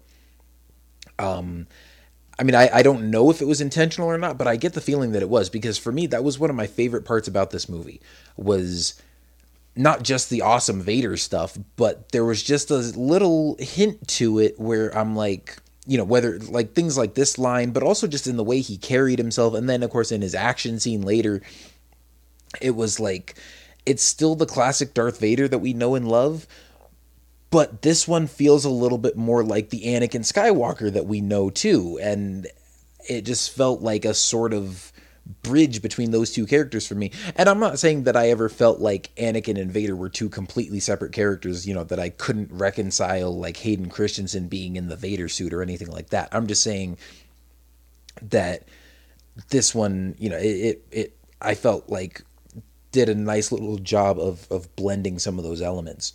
Totally. Like no matter how much vader likes to try or tell people that anakin skywalker is completely dead kind of like how he tells ahsoka in the rebel season 2 finale where he says i destroyed him because he was weak. Yeah he might think that but it's not the case and whether he realizes it or not sometimes the old anakin's gonna pop up in that suit every now and again. Yeah. but of course it's still in moments where he's doing evil things. It's not like he's going to be coming good. Just that personality trait of anakin's still in there and it comes out. So yeah i totally agree. Yeah, but man, so I I love that scene, love that line, um, love the castle, love the music. Um, I mean, I I even love that like again, I don't know that I caught this watching the movie for the first time, but after listening to the soundtrack and listening to you know the track from that particular scene. It's like when you first go in the castle and see Vader in the bacta tank, and then he's you know coming out to meet with Krennic for the first time. There's a brief callback to what essentially was the Imperial theme in A New Hope before John Williams had ever written the Imperial March. Um, you know, it's it's a different piece that is you know just like accompanies you know a lot of the imperial scenes like on the death star and stuff in a new hope and they use like he uses a little bit of that and then there's like a brief few notes of the emperor's theme and then of course the scene ends with you know notes of the Imperial March, and it's just like that's cool. It's just like all the the dark side Imperial themes all kind of rolled into one. Yeah, I didn't Um, pick up on that about it. Kind of harking back to the A New Hope Imperial theme, which, like you said, we know is different from the one in Empire. But yeah, I have to go back and listen to that. Mm-hmm. Yeah, go back and I know listen to kind of It's- created on- a new Imperial theme for this movie, but Mhm. it still blends in with the main one that we all know and love. So Yeah, no, you can definitely hear distinctly the new the the Imperial theme from A New Hope in there. Um, it's on the track called Krennic's Aspirations. Um, I think on the on the soundtrack. I was just listening to it on my way home from work today. So, like, yeah, I gotta it's- just listen to that soundtrack, just sitting in a chair or in my bed, just immersing myself into it. Because the only times I've listened to it, I was either working or kind of going through the visual guide. I just need to listen to that and just absorb everything. oh, okay. Focused on that, so maybe I'll pick it up when I actually do that. Yeah, I think every time I've listened to it so far, it's just been like driving back and forth from work and stuff. So, um, which I don't always like listening to soundtracks in the car because just you know you've got other noise and sometimes on like some of the softer tracks like you you can't always hear it very well. Yeah, like you Um, go to make it louder, and then right when you do, it's when like Yeah, the and then- fast-paced loud part comes, you have to lower it real quick. exactly yeah so that's kind of annoying but um yeah it's it's still uh i mean i've i've been able to listen to it you know well enough and and pick up on some of that stuff in there so i thought that was pretty cool um so anyway then uh you know meanwhile the rebels get back to yavin and they hold a big uh you know council meeting if you want to call it um, with all these you know various rebel leaders and uh, you know of course Mon Mothma's there and Bail Organa and General Draven and um, Admiral Raddus who is uh, you know the cool new uh, boss Mon Calamari dude. Um, and they're all debating about you know what they're going to do, and Jyn tells them about the Death Star plans and her father and everything. Um, and some of them are like well you know i say we fight and some of them are like i say we run and you know we have no chance against this and um you know it's interesting mon mothma is kind of the yoda figure in all of this if you kind of compare this to the jedi council it kind of reminded me of like in the almost like the ahsoka arc at the end of the clone wars where you know, Mace Windu and Ki-Adi-Mundi and some of the other Jedi are like, oh, she's guilty. Like, we have to kick her out. And Yoda's like, I'm not so sure about this, but, you know, I, ha- I have to go along with the rest of the council, and I'm the one making the decision here. So, or, you know, I, I'm, I'm the one that has to kind of sort of be the leader of the group. So, unfortunately, this is what we're doing.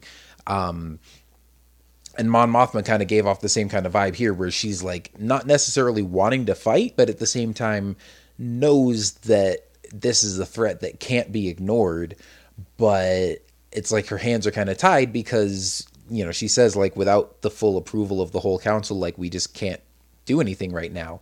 Um, which was kind of you know surprising to me and i i thought um it was you know an interesting route for the movie to take because i was expecting jyn just goes in there gives the inspirational speech rallies the troops and you know everybody eventually decides like okay let's go fight the empire and we got to Yeah, take out this death star um and so when it was like well love to help you fight, but not everybody agreed to it, so we can't do it right now. Sorry. I was like, oh, well, then what are they going to do from here? Um, which then leads to a really nice moment that I think is sort of, you know, the culmination of Cassian's uh, story arc, where, um, you know, you see just like Jyn and Baze and Chirrut and Bodhi, and they're all, you know, by their ship and talking, you know, they're like, Jyn's like, well, we can't just give up now. Like, we got to keep fighting. And, you know, she's like, but we can't do it with just the four of us. And Baze is like, well, how many do we need? And she's like, uh, huh, what do you mean? And he kind of just points and she turns around and Cassian's there with, you know, maybe like 20 guys. Um, and he's like, you know, they might not be willing to help you fight, but like we are, and we're all, you know, he says that all these other guys with him have kind of been in the same place that he is, where they're all like the rebel um, spies and saboteurs and assassins and people who've all done things that they aren't proud of and things that you know they maybe didn't necessarily want to do but were just following orders um, or doing what they thought was you know best for the greater good of the rebellion and for the galaxy. Um, and he said, you know, he he gives a nice, uh, you know, sort of speech, I guess, about how he says like every time I did something uh, every time I walked away from something that I wasn't proud of, you know, I just told myself that I was doing it for a cause that I believed in. And, you know, I couldn't live with myself if I walked away from that cause right now and didn't see it through to the end and didn't, you know, go into this fight. So he's got his whole squad of, um, you know, his, his own sort of bad batch, if you will. Um, and so they board their stolen Imperial cargo shuttle and take off, and uh, that's where they get the name Rogue One, because um, there was Bodhi's flying it, and the, the, rebel guy's like, "Hey, you're not supposed to be taking off. Like nobody's supposed to be in that ship. It's you know under lockdown." And uh, he's like, "You know, what's your call sign?" He's like, "It's uh." It's Rogue, Rogue One. He's like, there's no Rogue One. and K2's like, well, there is now. Rogue yeah. One pulling out. And we know the that name's going to continue on in the Rebel Alliance. yep, cool. they named a whole squadron after him. Yep. But man, I just love, love, love that sequence for two reasons. First off, like you were going to or saying previously, that it's the perfect culmination of Cassian's story, which for me I was really invested in. Like I said in the first scenes that we saw him in, then knowing where it leads to this moment. Because when I first saw a problem I had that was a little bugging me a bit was like how did because the scene before that Cassian and Jyn were kind of going at it with each other where she's saying like wants him to admit how he's just following orders even though when they're not good calling him like a stormtrooper and he's telling her she doesn't know what he's talking about i've been doing this since i was six. So they weren't really on good terms but the next time we see them together it's that yeah i'm gonna help you out. And i was thinking you know there's probably should have been one more scene between them just to kind of make it feel a little more natural that they maybe they smooth things out once they got to Yavin or you know just something to make it a little more believable where he's just going to go up and help her and join her on this rogue mission. But seeing a second time, it for whatever reason clicked with me. No, it makes perfect sense that Cassian would do that, regardless if we didn't see another scene with him and Jyn, because all the stuff that he said they did, how they're not proud of being assassins, saboteurs, and all that. Like we saw him do in the beginning, killing that informant. What was the point of all that if he doesn't see this through? He even says it like, how can he live with himself if they just decided to give up now? And if he doesn't see this to the end, I mean, how could, yeah, that, that would, you know, weigh on his mind. And that would be reason enough for him to go with Jyn when he realized that the Rebel Alliance isn't going to do anything because another thing that I loved about this sequence is we were this close to seeing the end of the rebellion then and there. It all could have been over right there. Empire would have ruled the galaxy with iron and fist, and no one would have stood up for him if it wasn't for Jyn and the rest of Rogue One, which just adds so much more importance to their rebel group that they formed there in that moment. So I love that, but more so on the forefront of uh, Cassian and his group of rebel soldiers of you know acknowledging all the bad things that they had to do for the greater good but yet they have to see it through. How it just wouldn't be right if they just ended it now and all that terrible things that they did was for nothing and Cassian would not have that. So I just loved it from a character arc of where it led to Cassian making that decision and then just from an overall Star Wars uh, story arc where the rebellion and where they came from and how it was so close to ending, but yet because of Jyn and Cassian coming to the realization that they're going to do this with the help of their friends, and then thus getting the rest of the Rebel Alliance and the fleet to help them on Scarif, which is all really good. So I love that sequence for a few reasons, and I thought it, despite my initial complaint after I first saw it, I think it played out beautifully, and you just kind of have to, you know, take in what you know already from seeing these characters, especially Cassian, where he's coming from, and just if maybe if I just paid attention more with the speech that he gave, it would have rang true right away when I first saw it. But seeing it again uh, two more times and then just getting more invested with Cassian's story, it just played out I think as well as it could in that moment. So it's definitely one of my favorite moments there, just for a character. Uh, uh, character moment, and then just from the overall story of the rebellion, I thought it was really cool. Yeah, definitely.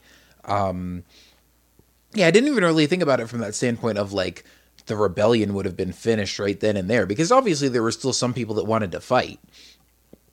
And we know that those guys had you know they had been together before. It's not like this was the first time that all these groups were meeting up.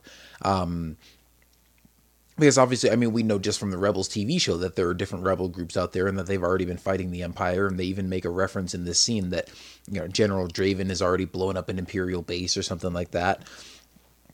So I think even if they all didn't band together right here, like there still would have been rebels fighting the Empire, but Yeah. this was obviously a crucial moment um, for them to you know rally behind these guys and to go get these Death Star plans because you know even if the rebellion had continued, if they didn't blow up the Death Star, they would have been screwed. You know the the rebellion or the Empire would have just gone around and kept you know wiping out planets until the rebels surrendered, um, or until they found the rebel base and wiped that out. Um, but yeah, I mean, it was definitely cool to see them come together like this, to see all these guys who, um, you know, had all done things they weren't proud of, you know, sort of looking for their chance at redemption or their chance to, you know, make sure that all that stuff was worth it. Um, and so they take off. And again, I'm thinking like, oh, well, this wasn't how I was expecting this to go, but okay, let's see how they do with their, you know, small little mission here. At the same Um, time, I kind of felt the same way, but should have seen it coming because of the name Rogue One. of course, they have to kind of go rogue at some point. So Yeah. it made sense when we actually saw it how it did play out. Yeah. Um, well, I guess, yeah, I, I just didn't think, you know, when we had heard that in the trailers, I wasn't assuming that they were like stealing that ship from the Alliance. Um, but I don't know. Yeah, I, I definitely thought it was cool how they pl- how it played out, and then yeah, made the name even more fitting. Yeah, definitely. Um, but so then they go to Scarif. Uh, they get through the Shield Gate in a very, um, you know, Return of the Jedi esque kind of scene Yep. you know, I don't know, just fly casual. Um, you know, they transmit their code, they get to pass through the shield gate and go land on the planet. And it was interesting that, like, you know, Jyn really is sort of, she kind of takes over as like the leader of the group, but, you know, she's just, I mean, she did kind of grow up with Saw Gerrera as part of his group of rebels, and, you know, she knows how to fight, but she's mostly just kind of been like a, a rogue and a thief and a, a thorn in the empire's side but she's no like brilliant military tactician or anything like that and when they go in here they don't even really have a plan she you know she's giving her speech to the troops true. and it's basically like okay if we get through the shield gate we're going to find a place to land and we'll uh you know get out and you know you guys will cause a distraction and draw the troops away and Cassian and K2 and I will sneak into the base and try to find the plans. And if that succeeds and we get the plans then we'll we'll take the next chance and then we'll take the next chance after that and we'll keep you know basically just taking whatever chances presented to us or keep just you know trying to figure out what to do next until we run out of chances or until we complete the mission. Um and so you know it's kind of a gutsy move. It's not like you know what we're used to seeing on like the clone wars or something where they'll have this whole mission briefing ahead of time and it's like okay anakin and ahsoka are going to go over here and then rex and his guys are going to do this and then obi-wan's going to distract him over here and you know they've got the whole thing laid out ahead of time. And of course something always goes wrong and that you know makes for a more interesting story but these guys were kind of just making it up as they go and having to kind of work with what they were presented with you know at the uh, you know right there you know, in the heat of the moment and kind of just you know roll with the punches. Um, so I thought it was you know interesting to see the way that unfolded, um, and of course, so they land on the planet.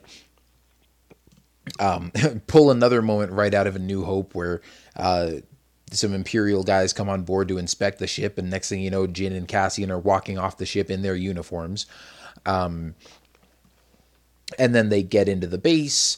Um, meanwhile, you know, Baze and Chirrut take a squad of like half the guys that they brought with them, and they go start sneaking around outside and planting bombs on the landing pads. And uh, stealthily taking out stormtroopers. that happened yeah, yeah. Well, and Baze too. You know, to his credit, he was you know sneaking up behind some guys and like tasing them in the neck. But it was mostly because they were usually distracted by another one of their guys already getting you know his butt whooped by Chirrut. So um, pieces of his helmet actually flying off. yeah, or uh, and I'm pretty sure there was one that you just saw like his helmet get smashed or something. yeah. until Jyn and Cassian and K2 come to a place where, um, you know, they have to, uh, you know, just get across this area where there's a lot of stormtroopers. And K2, obviously, you know, ever the optimist, is like, you know, the optimal route pla- places only 89 stormtroopers in our path. I predict we will get no more than 33% of the way before we are all killed.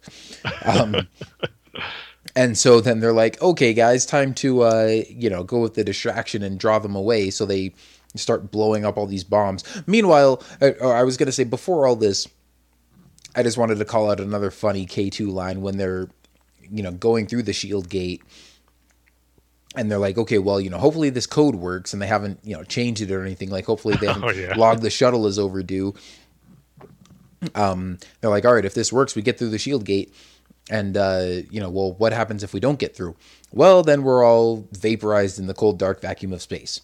And then K2's like, not me. I can survive in space. That was good. I thought you were going to go with uh, where he almost said, I got a bad feeling about this, but Cassian comes Oh, well, see, so many good K2 lines. Because also, you know, when they're at the base, it's like, he, he has a nice heartwarming moment where he goes up to Jyn after Cassian and everybody else volunteers for the mission. He's like, I'll be there for you, Jyn. Cassian said I had to. and then, yeah, as they're going into the Imperial base, K, K2 goes, I have a bad feeling about And then they're, K, shh, what?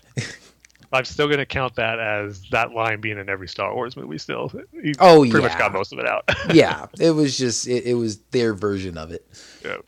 Um, And then, of course, still my favorite K2SO line was from back at the beginning of the movie where they're going to Jedha for the first time, and Jyn's got a blaster that she, you know, probably stole from the uh, Rebel base, and um, you know, he tells Cassian, he's like, "Why does she get a blaster and I don't?" And then Cassian confronts Jyn about it, but she convinces him to let her keep it, and she says, "You know, trust goes both ways," and yada yada. So then Cassian goes to get the ship ready for takeoff, and K2's like, "You're letting her keep it." Would you like to know the probability of her using it against you? It's high. It's very high. I will say, probably after Chirrut uh, getting the back put over his head and saying, Are you kidding me? That's the next line that probably gets the most laugh every time I've seen it so far. The delivery on it is just perfect. Oh, it's so perfect. Just the timing and everything. Is, Uh. oh, I love it. I'm only slightly disappointed that they released that as a clip ahead of time and that he didn't really have any lines in the movie that were funnier than that. Yeah, Because the that one about surviving in space was pretty close. It was pretty yeah, close. Not quite. again, just the timing and the delivery on that, where it's like almost after the fact. It's like you think they're done with that conversation, and then he just chirps up, "Not me. I can Yeah. survive in space." um. So anyway, yeah, they they get in there. The uh, the rebels out on the platforms blow up their bombs. They draw the troops away. Um, and then, of course, Krennic has a great line in there too because he's come back to Scarif to search through the the data banks, and he's like, "All right, pull up every message that Galen Erso has ever sent, and you know we're gonna search all of them for you know any possible clues about leaks or spies or anything like that."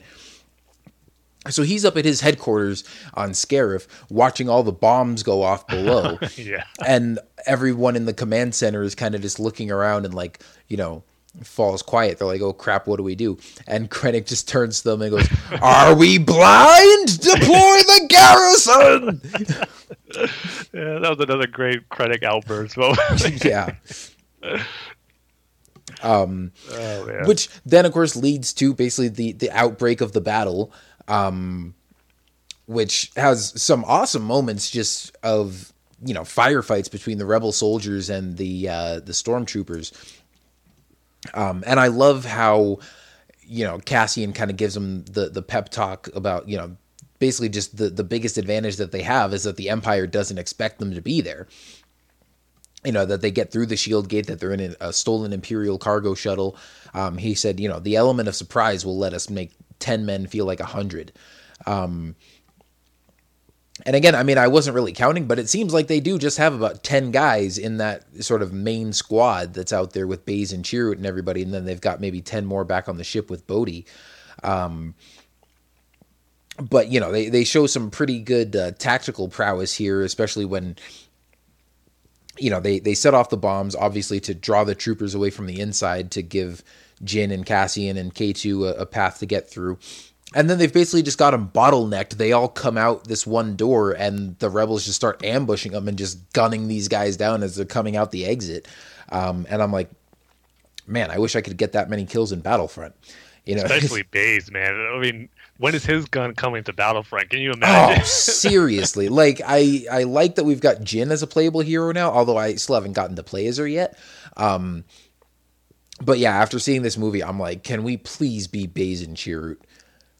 I know even the sequence on Eadu where he covers Cassian and Jyn as they make their escape, and those stormtroopers come through the door, you just see them start falling down with laser blasts coming so fast, and you see uh, the view of Baze looking through the scope, and just mm-hmm. how he's mowing them down with that blast. So it's like, oh man, we need that gun in Battlefront. Seriously, it would probably take a while to cool back down to use it again, but if you were able to plant yourself in a good spot and just start mowing down enemies, man, you can rank up your points probably yeah. pretty quick. Well, see, he's got like a big old canister thing on his back, so maybe you know the trade off could be that like using that gun like decreases your movement speed by half or something.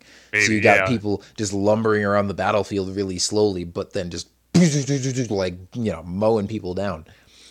Yeah, like when I first saw that sequence on Eadu, that was the first thing that came to my head. Man, when are we getting this in Battlefront? yeah. Man, I would love to see that. But yeah, so we got some great action scenes out there. And then, of course, you've got rebel spies back on Yavin who are just like monitoring Imperial transmissions and stuff. And uh, you got the the one guy who you know kind of hears this all going on and just kind of freaks out and runs to Mon Mothma and he's like, "Senator, there's rebel right activity." Chopper too. Yeah, yeah, he runs past Chopper. You hear in the background, General Syndulla, please report to the briefing room. Um, actually, I think that was before, like when when uh, Jyn was out there. But um, yeah, definitely no shortage of Easter eggs in this movie. Um, That's for sure. They were all awesome if you were able to see them. yeah, Chopper's in there. We heard the mention of General Syndulla. Uh, the Ghost is in there uh, apparently several times. Um, I didn't even see the shot of it on where you actually see it on the landing pad on Yavin. Um, yeah, I saw that the second time I went to go see it. Yeah, I mean, I've just seen the image going around online. I haven't seen it watching them, you know, watching the movie yet. Although the second time I saw it, I did spot Chopper. Um, yeah, every time they were on Yavin, I was just I was making a conscious effort to try to spot Chopper. Like I know he's in there somewhere. I saw him at the last second on my first viewing, because mainly because I heard him. Like, I was oh, able to catch him real quick. Oh, there he is. Um, but then oh, see, well, the first time I saw the movie, I didn't even know he was going to be in there. Like I read about it after the fact. I was like, oh, Chopper was in there. Yeah, um, that that was something I got out on Twitter like a day before. So oh, okay. like, eh, I kind of wish they I would have saw that just you know as a cool surprise. But then again, if I didn't see that, I probably wouldn't have even noticed on my yeah. first viewing. it's like if I had never read about that, that would be something I noticed like watching it on Blu-ray like two yeah. years from now. Be like, wait, is that Chopper? It's funny they said it's the same uh, model they use on all the Rebels Recons videos. They just had them on set for that day mm-hmm. and use the same one, which is kind of cool. Yeah. Um, and then yeah, like I said, the ghost is in there a few times. Um, but anyway, so yeah, then um, the the rebels back on Yavin find out that oh, we've got guys on the ground on Scarif that are engaged with Imperial forces. Like I don't know how that happened, but guess we better go help them out um, you know, the, the guy goes and tells Mon Mothma, and she's like, "Oh, well, where's Admiral Raddus?" And he's like, "Uh, he's already on his ship on the way to Scarif." So yeah. the rest of the rebels, you see them all scrambling into their fighters and taking off, and then of course you get the cameo from R two D two and C three PO, where three PO is like, "Scarif? Why are we going to Scarif? R two? Why doesn't anybody tell me anything?" yeah, I didn't even hear what he said the first time because I got the loudest cheer of the whole movie. Even mm-hmm. the Vader sequences, that got the loudest. Yeah, I think that might have gotten the loudest cheer from me, um, or you know, from my screening, just you know, seeing those guys there again. But um, I don't know. I was still able to hear what he was saying. Another moment too that I really liked. I think it came before Mon Mothma got the news that fight was going on with Scarif, but her and Bail Organa kind of walking out of the briefing, and she, or Bail Organa tells her, you know, I gotta go back to Alderaan. You're thinking, no, don't go. yeah.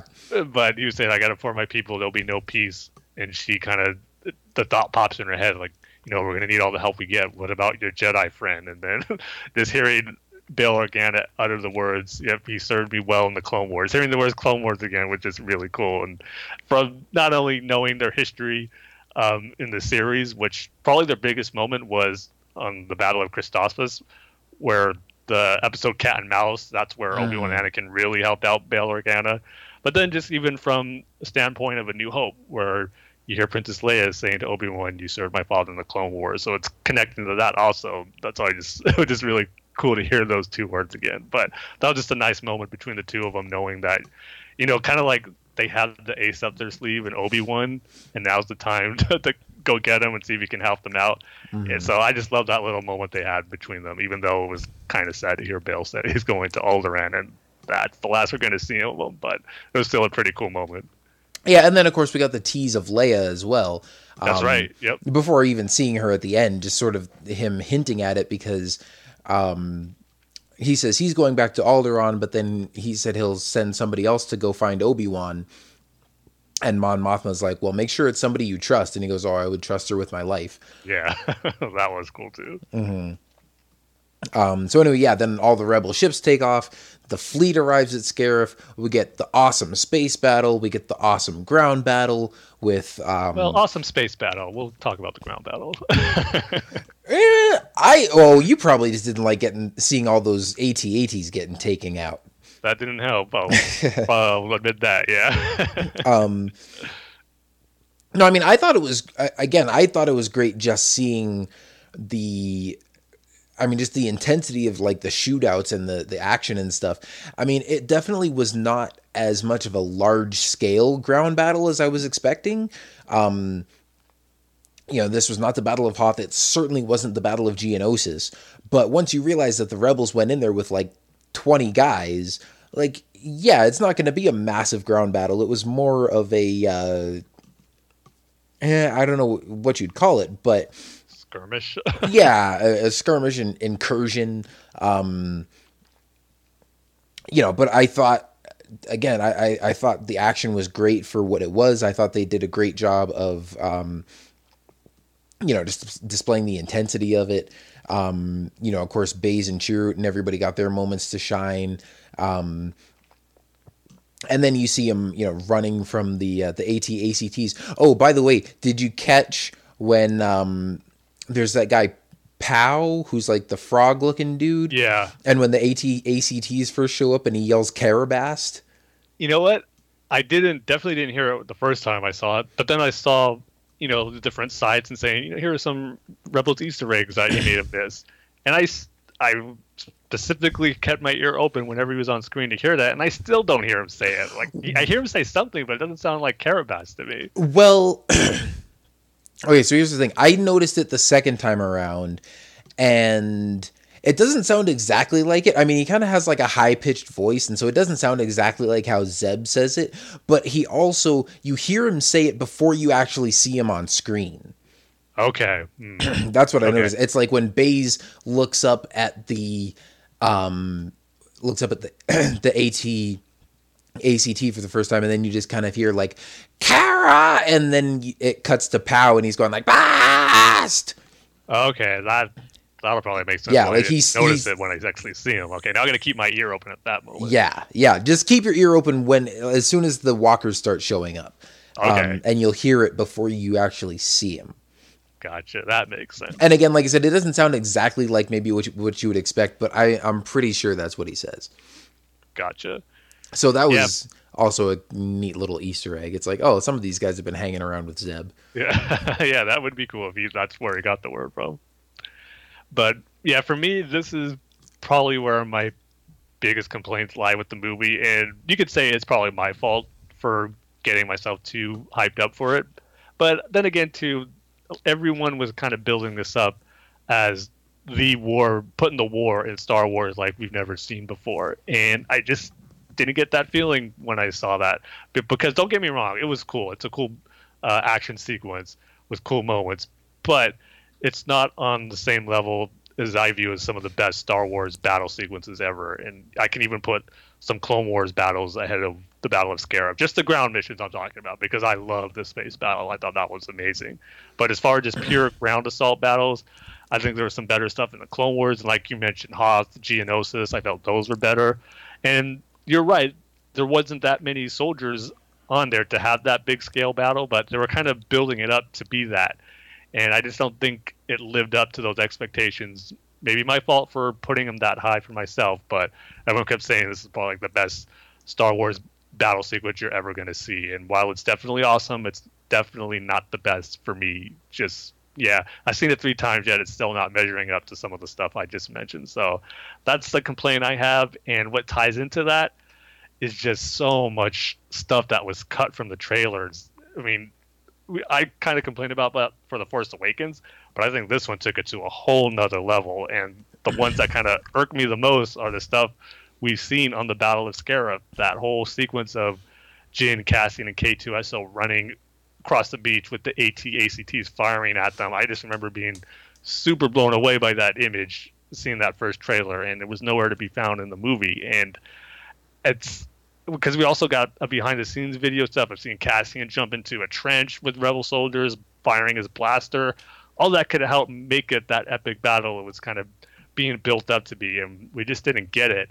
And seeing it th- uh, three times now, one of the things that maybe kind of hurts it for me is how it's edited a little bit because there's never like this one long extended scene of showing the battle on Scarif where it lasts a minute or two to kind of really show you the immerse you into that battle sequence for a good period. It's, I mean, you get some chunks of it, but then it cuts to another sequence, whether it's Jyn and Cassian and K2 in the tower or in the space battle. It just never got that long, cool, action-packed moment on the surface of Scarif that I was hoping for, kind of like we've seen in Clone Wars episodes and Geonosis and Hoth.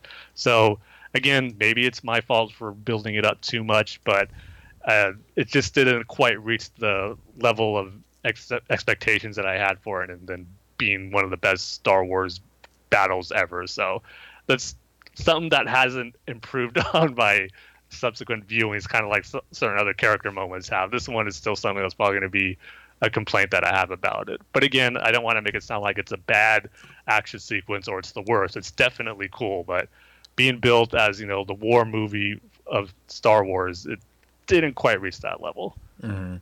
Yeah, I mean, I can kind of hear where you're coming from on that, like because I definitely had my expectations set really high too, as far as what to expect from the battle scene here.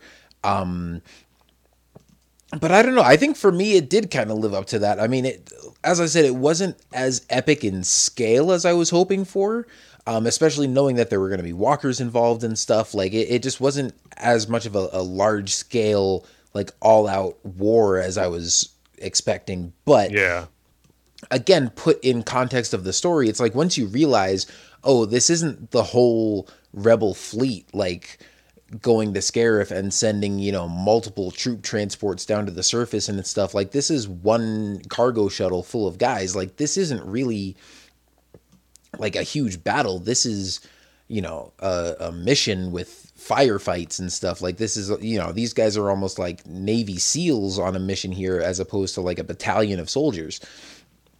So once I got used to that idea, um, again, I, I, thought it was really cool just for what it was. I mean, I think I probably would rank this up there, not at the top of like the list of, of best battles in Star Wars, but you know, I, I would say for me, it's just among the best.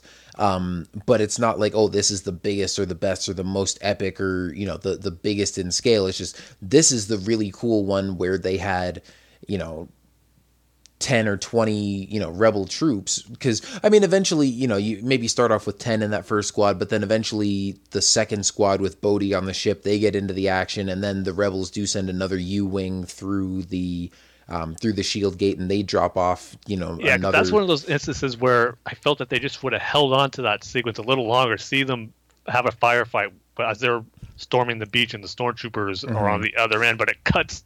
I don't know if it was a space battle or back to Jyn and Cassian. But if it just stayed there a little longer, it could have helped build that you know epic feel to this battle. But Mm-hmm. it didn't.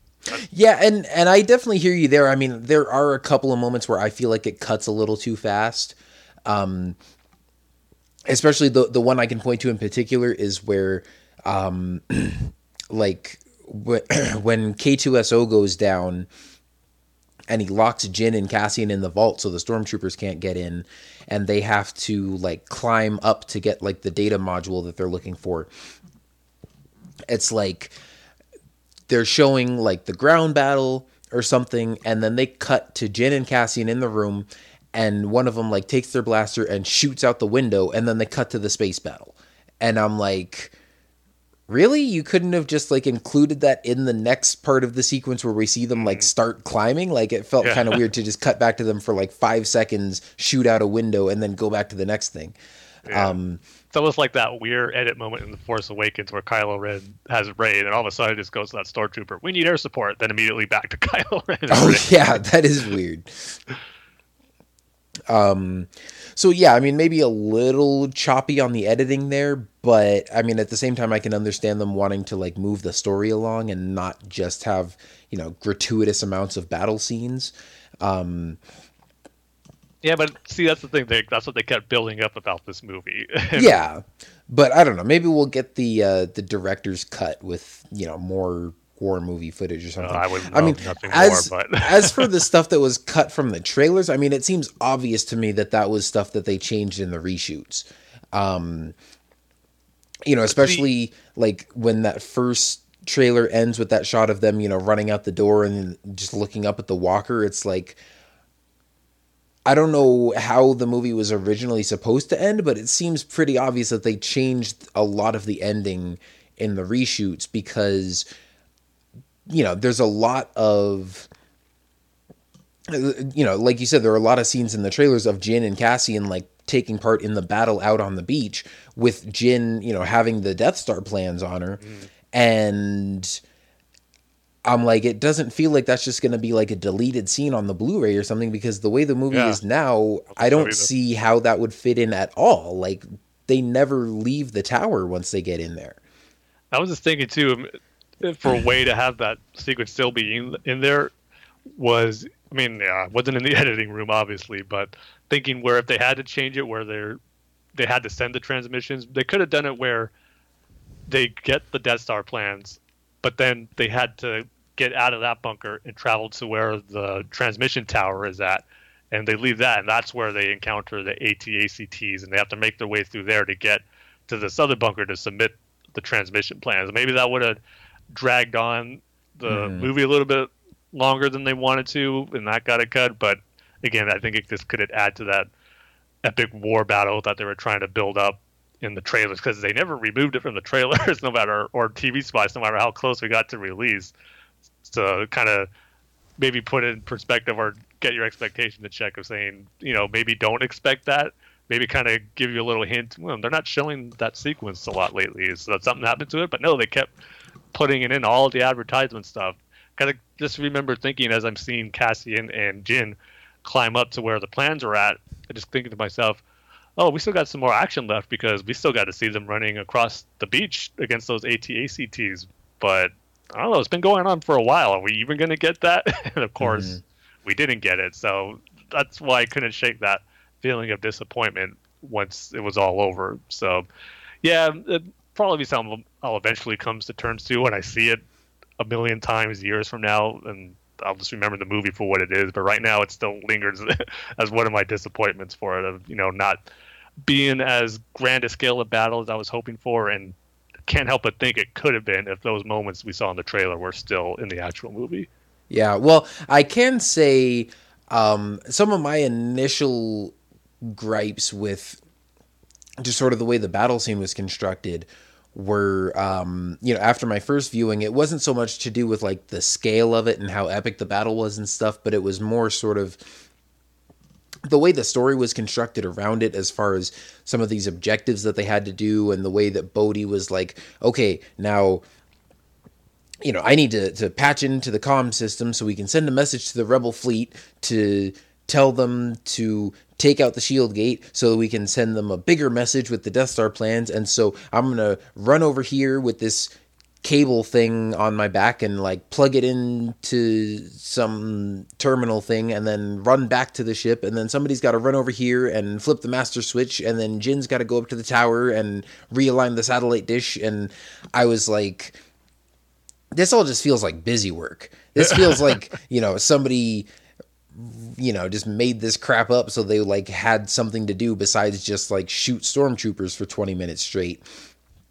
Um, but even that, like on my second viewing, I was like, okay, this isn't bugging me as much, and it wasn't, you know, sort of standing out as much as it was the first time around. So, um, I didn't mind it as much. And like I said, the the second time, I mean, it felt like almost perfect.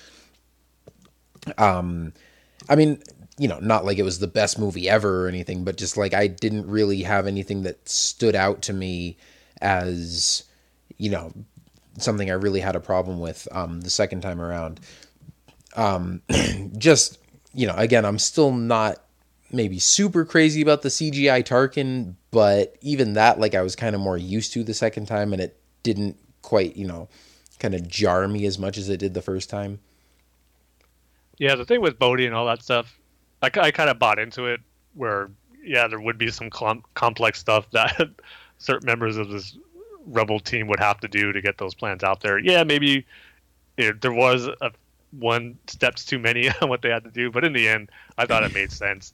But um, I guess just my to sum up my complaints about that battle of Scarif was it's all coming from just a pure fanboy perspective of just wanting to get these cool, awesome battle sequences that I'm going to remember as a Star Wars fan as being some of the best because the character moments, story aspect of it, it all played out great. I have no complaints there. Again, it's just superficial fanboy complaints of wanting to see more of cool stuff because I love the setting of Scarif. I think it's already becoming one of my favorite planets. It just looks so cool. I kind of wish we got more fights in the jungle aspect because they were just showing them running mm-hmm. through there without any action going on besides the AT ACTs just stomping on the trees. That looked cool, but I kind of wish we had some firefights going on in there. And I know it doesn't look like we're going to get any more battles on Scarif, judging by what happened at the end. So it's like this was its only time to have something cool in this type of environment of the planet that Scarif was. So that that's my disappointment. But again, it's all just from a super fan uh, expectations of cool battle sequence because yeah, that's when you go to the Star Wars movies. I mean, that's what we kind of want to see, and I'm sure it lived up to some people's expectations, but for me, it just fell a bit short. But Space Battle, on the other hand, oh man, I absolutely loved it. I didn't know what to expect from the Space Battle as far as, you know, is it going to be something on the grand scale of A New Hope, which is my favorite space battle, or Revenge of the Sith, Return of the Jedi, and just kind of hoping it wasn't on the Phantom Menace level or even hmm. Force Awakens level where they just kind of felt shoehorned in there. But this one, it served its purpose well from a story standpoint and visually. Oh my goodness, a lot of great camera and aerial shots of X-wings trying to take down the shield gate and even star destroyers. I just love the views we got of X-wings and Y-wings using or Y-wings using their ion bombs to take out the the power of a star destroyer. It looks so cool and stuff I've seen in games from years past, like X Wing versus Tie Fighter or Rogue Squadron, those type of games, and seeing it in the movie play out like it did was just so cool. And we got some cool nods of seeing Gold Leader and Red Leader, which I wasn't expecting, which was a pretty cool uh, and natural thing I think to have in there because from a story standpoint, it makes sense that they would be involved in this battle that leads right up to the Battle of Yavin and the Death Star. So mm-hmm. all that was cool from a visual standpoint. We got, like you said, we got to see the ghost and another Rebels Easter egg of the Hammerhead ship that we saw in the season two episode of Princess on Lothal, where Leia helped them get those three transport ships, and we saw them put to good use because that was the only way they were getting that shield down. So, and Tie fighters had their moments too. Me being an Imperial guy, it was cool to not just see Tie fighters get blown up, but they had their moments in the Tie strikers taking down some X-wings and Rebel ships. So all in all, it was a great, well balanced fight between the two, and visually it looked amazing with a great uh, ending to it when you see those two star destroyers just collide into each other and just tear each other apart, what brings down the gate. So the the space battle, it's ranking up there was one of my favorites. It's definitely in the top three, um, but I don't think it's going to be hard for me to anything to surpass a New Hope space battle. But the Scarif battle and Revenge of the Sith are kind of going back and forth right now because I really love the space battle. I thought it would so it surpassed my expectations, whereas the ground battle kind of didn't meet my expectations. So I'm glad one of them did. Yeah, you know that's interesting because uh, I wouldn't say I feel the opposite because I love the space battle too, but that was the thing for me where I was like expecting this to be like my new favorite space battle out of all the movies, and it didn't quite reach that level. And I wouldn't necessarily say that this was like a criticism for me um, because it's just the way the story unfolded. Um, and you know, it just kind of makes sense. But I think the one key element that was missing to bring it up to the level of like some of my favorite space battles from the other movies was just that we didn't really have like a main hero to follow in the space battle. Um, I mean, the original Red Five wasn't your hero.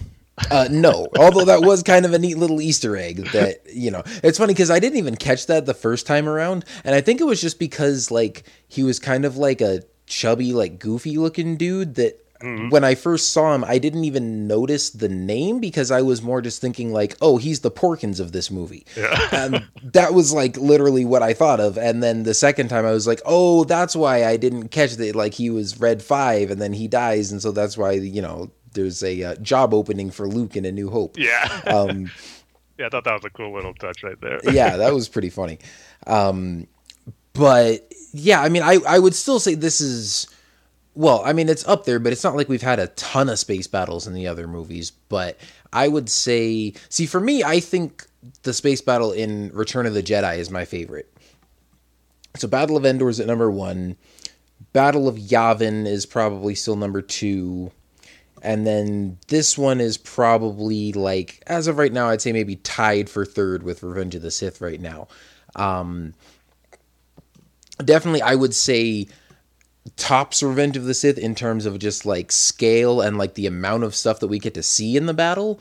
Mm-hmm. Um, but again, see, I, I, like the one in Revenge of the Sith because we're following, you know, the two heroes that we know and love in Anakin and Obi Wan, whereas the one in Rogue One, yeah, there's not really anybody to root for in the space battle. I mean, yeah, there's Admiral Raddus and there's, you know, Red Leader and Gold Leader, but there's not like a main character of the movie. You know, we don't have like a, a Luke or a Han or a Lando or a Poe Dameron, somebody like that, um, that you really want to see sort of have their heroic moment in the space battle. It's everybody just kind of, um, you know, doing their part to try to you know, buy time for Jyn and everybody down on the surface and take out the shield gate so that they can get the Death Star plans.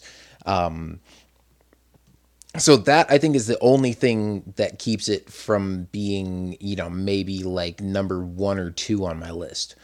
Um, but again, I, I, you know, it's not really a criticism because that's just the way that the story is constructed. I mean, if Cassian were like a fighter pilot or something, then maybe it would be a different story. But um, yeah, certainly yeah. lots of cool shots there.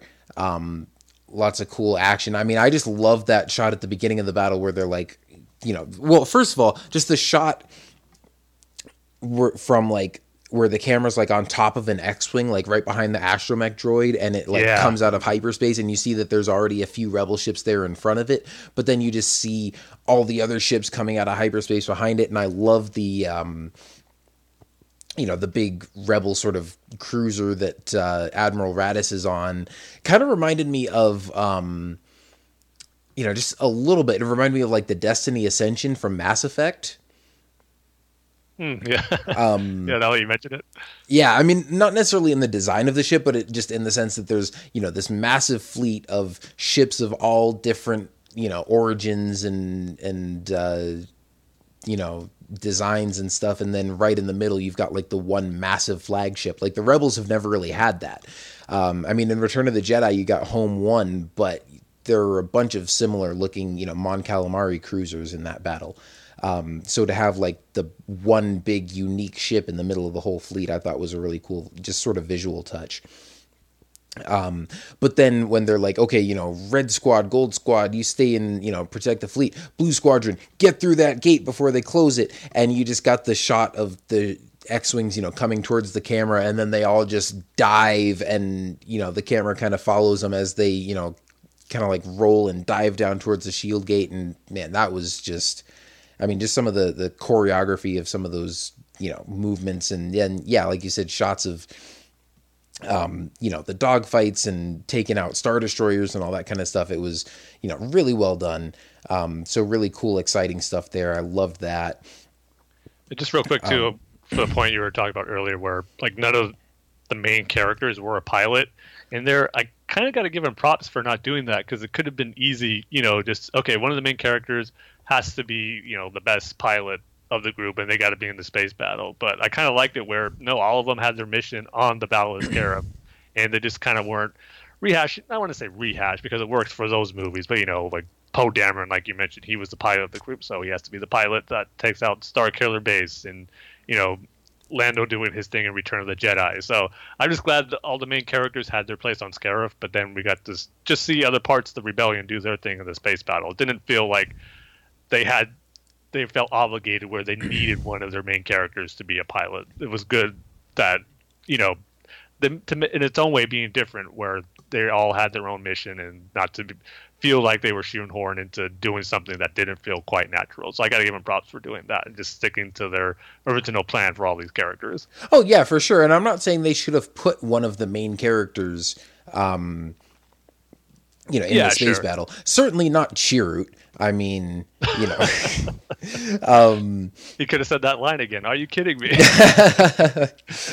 but um, yeah, you know, again, so like I said, it's not really a criticism. It's just like something that could have been cool if there was a way to like work that into the story. Like even if we had gotten to see like Wedge or Biggs in the space battle, like that would have been awesome. Yeah. Um, kind of surprised we didn't get Wedge, honestly. Yeah, or if it had just so happened to work out. That, I mean, heck, even if we had seen like Hera, like I was almost expecting to see, you know, with, with all the, you know, just brief shots of random different rebel pilots that we saw, like how cool would it have been to actually see like a live action Hera in the Ghost know, for just man. one moment? Um, I was at least expecting her to call in when Admiral Raddus was saying all the ships report in. I was expecting to hear Vanessa Marshall's voice to say the ghost checking in or standing by, something mm-hmm. like that. But the I guess they were settled on just you know hearing over the intercom on Yavin about General Syndulla report to the briefing room. But I was kind of hoping since we got that, we would have gotten to actually hear Hera say, you know, the ghost is reporting in or standing by. Mm-hmm. Although I have heard people say that like apparently Vanessa Marshall is credited like in the credits as just additional voices. Yeah. Um and you know, she could just be the voice of like a female, you know, alien or stormtrooper or something like that, but also, you know, maybe just in some of like the background chatter that's going on during the battle like maybe there's a Hera line like buried in there somewhere. yeah, buried. Um, that's the case. Why would they keep it hidden like that? Yeah, but again, like you know, I don't know. I, I on the on the one hand, I think it's fine the way they did it, and I I think it maybe would have been too gratuitous to actually have Hera be like a main character in the movie and have her be the one that's like, okay, let's go Y Wing Squadron, we're gonna go bomb that Star Destroyer. Um, but at the same time, like that would have been really cool. I know, yeah, it definitely would have been a like crowd cheering moment for those who watched Rebels and actually see her in live action. It would have been pretty awesome. Yeah. Um, but anyway, yeah. So I mean, I, I still definitely loved the space battle, though. Um, loved the ground battle. Loved the setup of the whole thing. Um, but then, of course, we get to the point where, um, you know, as we were, you know, discussing and speculating before the movie came out, trying to guess, you know, whether or not any of the characters would make it out of this movie alive. Mm-hmm. Um, and then, you know, as you get towards the end of the battle, slowly but surely, you see them start getting taken out one by one. Um, with K2SO being the first to go, which was kind of sad because I was thinking, like, if anything, he might be the one to survive. Yeah, but... he was like, remember one of our early episodes, we were debating like how many would survive. He was, I think I had three. He was one of my three. But as we know, it wasn't the case. yeah, I mean, he did have a nice moment where you know Jyn gives him a blaster, and it kind of, you know, it wasn't even like a story arc for him, but again, just sort of bringing it sort of full circle as far as their relationship. And it's like the movie starts out with him complaining about why does she get a blaster and I don't, and then she gives him a blaster, and he says something like, you know, you're behavior, Jyn Erso, is continually unexpected. Um, and it's like the closest thing he can come to like giving her a nice Yeah. compliment or something. Um, but then we see he clearly knows how to use that thing. oh um, yes, he does. and and can shrug off more than one blaster hit too. Um, because by the time he finally goes down, he's all torn up, full of blaster holes. Um, and yet there's tons of bodies of stormtroopers. And yeah, and he has taken out lots of stormtroopers along the way. Um, and of course, you know he he goes down defending Jyn and Cassian and try, you know keeping stormtroopers from getting to them in the vault. And then you know he, as his sort of final act, he just smashes the control console and locks the door um, so the troopers can't get in there after them. Um, and then you know, so so Jyn and Cassian start climbing up this huge tower of uh, you know data disks basically, and Jyn gets the one uh, that has the Death Star plans. Um, and then meanwhile, you know, out in the battle, uh, you know, Bodhi gets his cable run across to wherever he had to plug into and he's you know got the transmission ready to send from the ship but he needs somebody to to flip the master switch and in the meantime, Krennic has sent his death troopers to join the battle. Um, and Tim, I'm sure these guys did not disappoint you. Okay, this can be the moment where I can geek out about the Death Troopers. Yes, yes, I know you've waited a long time for this moment. oh yes, and thank goodness they did not disappoint for me. Captain Phasma Part Two, they were not. yeah, I mean, I wasn't expecting them to do too much until we got to the Battle of Scarif. But even then, they just they had their moments just standing there looking imposing next to Krennic, especially in the beginning when he confronted Galen. And I guess just to bring out too the voices of the Death Troopers first, which I definitely wasn't expecting them to sound like that.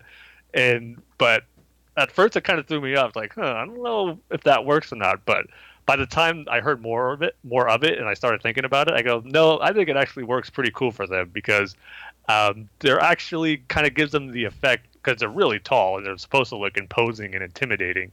And if that's just kind of another fear tactic to their enemies, where maybe they're thinking, oh man, they must be more than human, or are they aliens in there? Like, what are these creatures if you can't really understand what they're saying? So I kind of figure between their comm links they can understand each other, but what comes out from their helmets is all jumbled and you can't make it out. It just kind of adds to that effect of their enemies, like, oh, what are we dealing with here? What are these things? So I mm-hmm. did like it, even though it kind of took me out, took me away a little bit when I first heard it, because because I wasn't expecting them to sound like that. But in the end, I liked it, and props to Matt Wood for creating a unique unique sound for doing the voices of these Death Troopers. So I did like that effect, but seeing him in action once Krennic said, "Tell my uh, guard to engage in battle," I was like, "Oh boy, here we go!"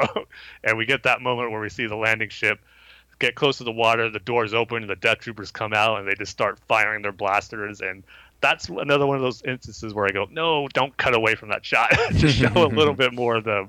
But once we get back to that battle sequence, you see them make their way into their trench, and you're seeing the rebel soldiers try to run away, but they're just mowing them down like I would expect them to do, and not seeing them miss their targets. And I just loved the way they moved and they positioned themselves once they got into that trench, and once uh, Chirrut Baze and Melshi, I think was the rebel soldier's name, him and one of the other soldiers get into that bunker, and they realize, oh man, there's the master switch, it's right there, but we got to go through those death troopers that are sitting or right across from us in that trench. And I just loved how they were were ready for no matter who tried to make their way out there. There was that first soldier just goes, "I'm going." He doesn't take two steps, and the uh, death trooper looks like they had a sniper rifle, just gunned him down so quick. I was like, "Yes, those are the elite troopers of the Empire." I was hoping to see just doing their job and taking out the rebel soldiers with ease.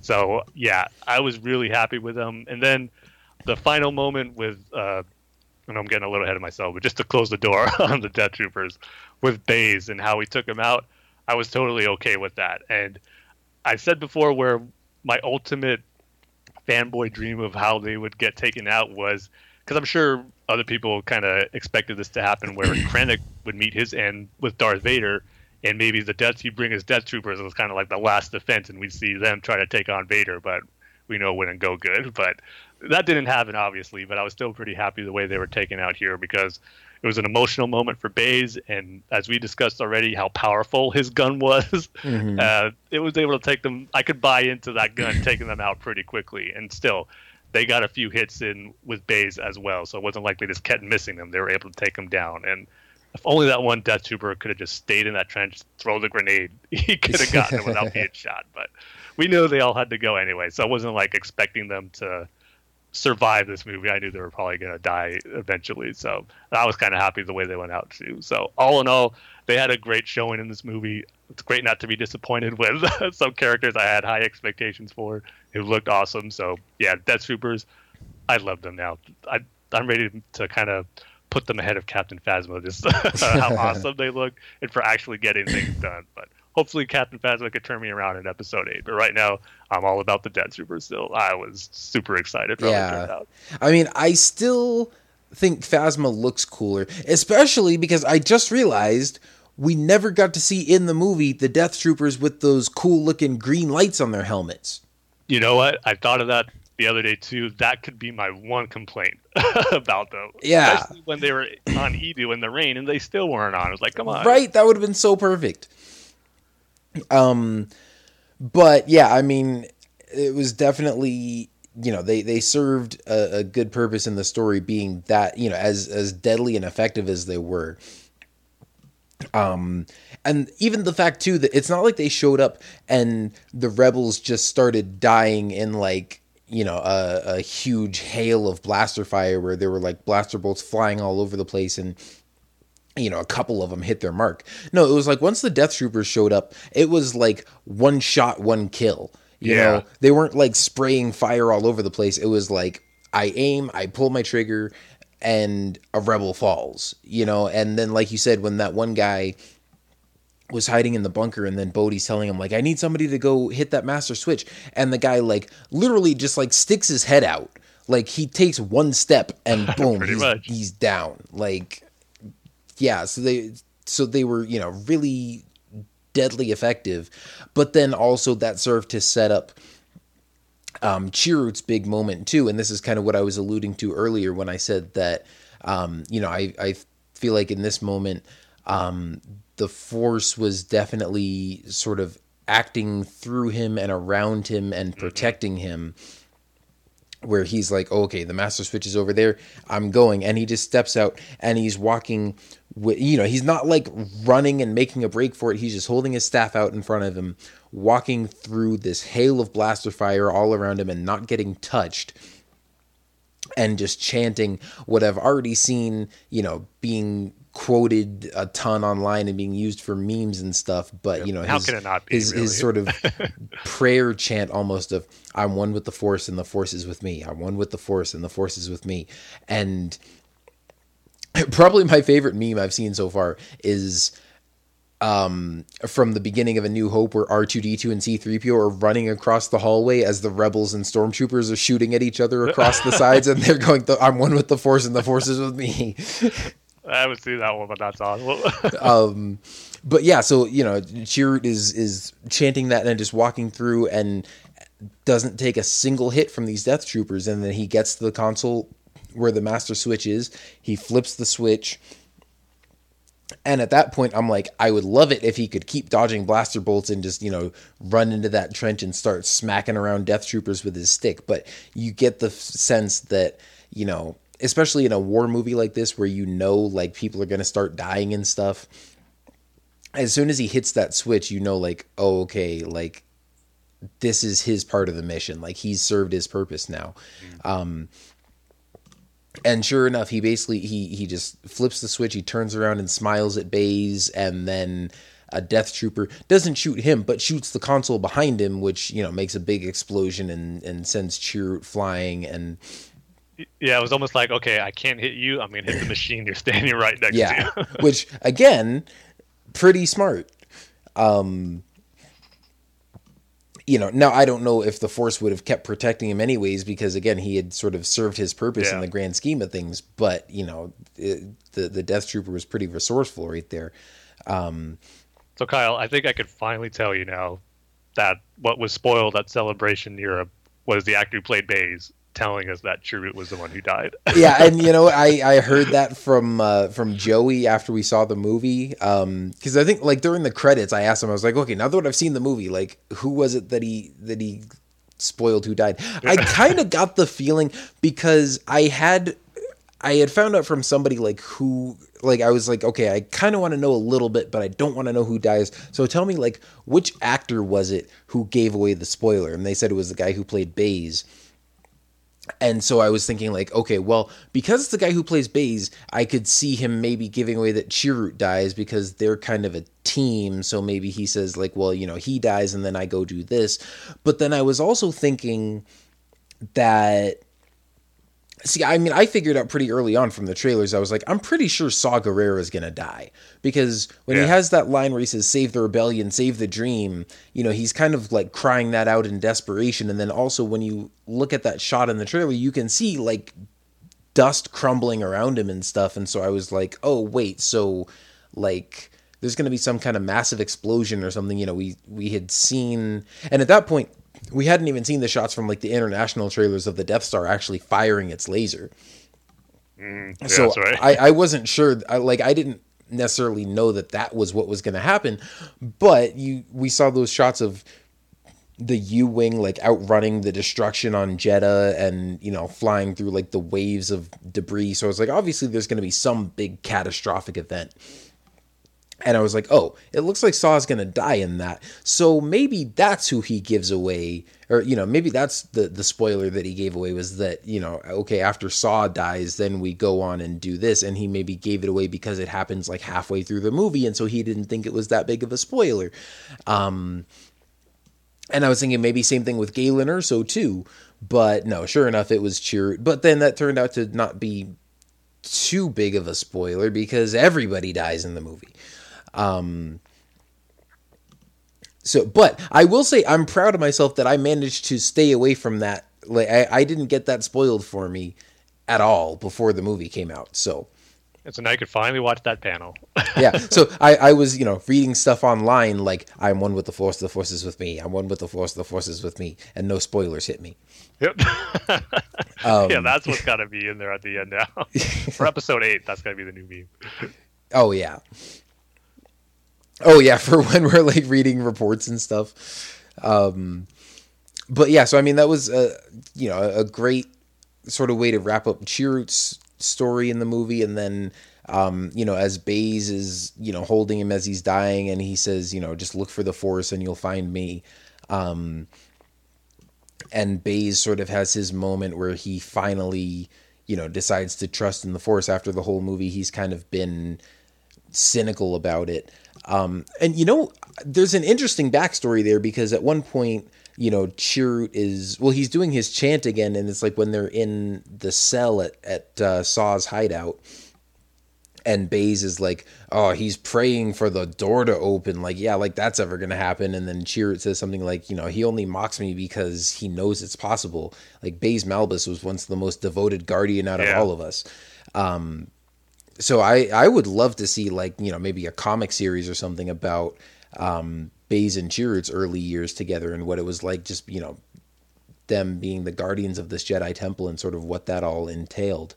Yeah, and I like how too that they're called the Guardians of the Whills, kind of the throwback Yeah. to George Lucas's original ideas about Star Wars and how they're guardians of the Kyber crystal of that temple. So I'm totally in agreement with you that the sooner we get more backstories and a little history with Chirrut and Baze, I'd be all over that because there's so much cool potential there for stories and adventures that they would have together. And we know there are going to be some funny moments because every time they were kind of talking with each other or going back and forth. It was great. The moment you mentioned, and then when they first rescued uh, Jyn and Cassian, where they go like, "Are you Jedi?" So there's no Jedi here except people who believe it, like this fool. So stuff like that, their interaction together was really good. So I completely agree. Yeah. Um, yeah, would definitely love to see more stories with the two of them, but um, you know, just to see Baze sort of, you know, in that moment, you know, sort of come back to to the belief in the Force, and then him, you know, just pick up his gun and he starts chanting, "I'm one with the Force, and the Force is with me," Yeah. and just walking through the the hail of blaster fire. And like you said, he does still take a couple hits, and I like that he doesn't just go all rage mode and. uh you know, he, he didn't pull a Chewie, you know, have a, a moment like Chewie did in The Force Awakens after Han gets stabbed and Chewie just goes ballistic and starts tearing up every stormtrooper in the place. Um, Yeah, that's Chewie's awesome moment. So yeah, and uh, yeah, no, I I love seeing Chewie do that, but you know, again, especially with this being sort of a, a more gritty and grounded and realistic movie, and you know, also knowing that these characters are all you know more or less expendable. Um, whereas you know, if the, in the Force Awakens, if Han got killed and Chewie got killed two minutes later, I would be shocked. But in this case, to you know see Baze sort of go out in a blaze of glory, you know, avenging his friend and taking out all these Death Troopers, I thought you know it was perfectly fitting. Um, although Baze actually lasts longer than Bodhi because you see Chirrut get you know Chirrut dies and then immediately you know it goes to Bodhi in the ship and he's like oh okay you know he he hit the master switch so let me activate this thing and send the message to the fleet and then immediately a shore trooper comes up and just tosses a you know tosses a grenade into the ship where uh, Bodhi is sending the transmission from and blows up the shuttle so he's gone Yeah, you know what? That was Um, the death that kind of got me the most at that point because it was like, oh man, this is. I don't think anyone's getting a lot out of this thing alive here. We just saw uh, K2, Chur- now Bodhi, who looked like out of all of them was in the most protected space in that ship, but he even got caught in the crossfire. And this what made it hurt a little more was that he got the he reached Admiral Raddus. He told him what they need to do. His mission was accomplished. But then was very short lived as that shore trooper chucked the grenade in there, and just the look on his face was kind of like, uh, kind of accepting it, but knowing I completed my mission. Then you just see the ship blow up. And yeah and I think kind of- he I think he even says like this is for you Galen That's right. Yeah, that's right. That's yeah, another great callback right there. Mm-hmm. And I think seeing the ship blow up from Baze, that's kind of what really got him going because you know he was still mourning the death of Chirrut, but then now he probably figured Bodhi was in there. Now he's gone. It's kind of like okay, this is it. yeah I'm gonna take these guys out. Like this is gonna be my last stand. So I just love how it kind of all played together that one moment where these three characters we saw their end, but yet it was sad, but yet fitting, and they still kind of triumphant in a way. The way Baze took out those stormtroopers or the Death Troopers, as much as it hurt to see that. But yeah, no, took them all out and just you know the last one that he killed was running at him with a grenade and he shot the guy down, but then he falls right next to him with the grenade still active in his hand and um you know so Baze meets his end there. Um and then meanwhile, you know, Jyn and Cassian are still climbing up the tower and Krennic comes after them and uh you know, he's shooting down at him and Cassian takes out the two death troopers that are there with Krennic. Um, but then Krennic, you know, lands a shot near Cassian that makes him lose his grip and fall. And at first, I was thinking like, "Oh crap, is he just gonna like fall to his death?" Um, because all Yeah, you see is, well, you see him kind of like bounce off a couple like Mm. pillars, but then you just see Jyn's face as you hear more like you know thudding noises, and I was like, "Oh man, is it just gonna like stay on this shot of her face?" And you just assume that you know he kept on falling to his death but then it shows him lying on like a platform that's not even that far down and i was like oh he's fine yeah, exactly. Yeah, you know, he's not dead. He's gonna come back at the last minute to help Jyn. yeah which is exactly what happened she gets to the top of the tower she you know transmits the or you know starts transmitting the the death star plans um but then of course there's always that was the one other thing that i i kind of felt was a little um I don't know, contrived, I guess, is when she inserts the plans and tries to start transmitting them, and then it's like, you know, realign uh, the the radar dish or something, and so it's like, oh, now I got to go out to the end of this catwalk and hit a switch on this other console, and then come back over here.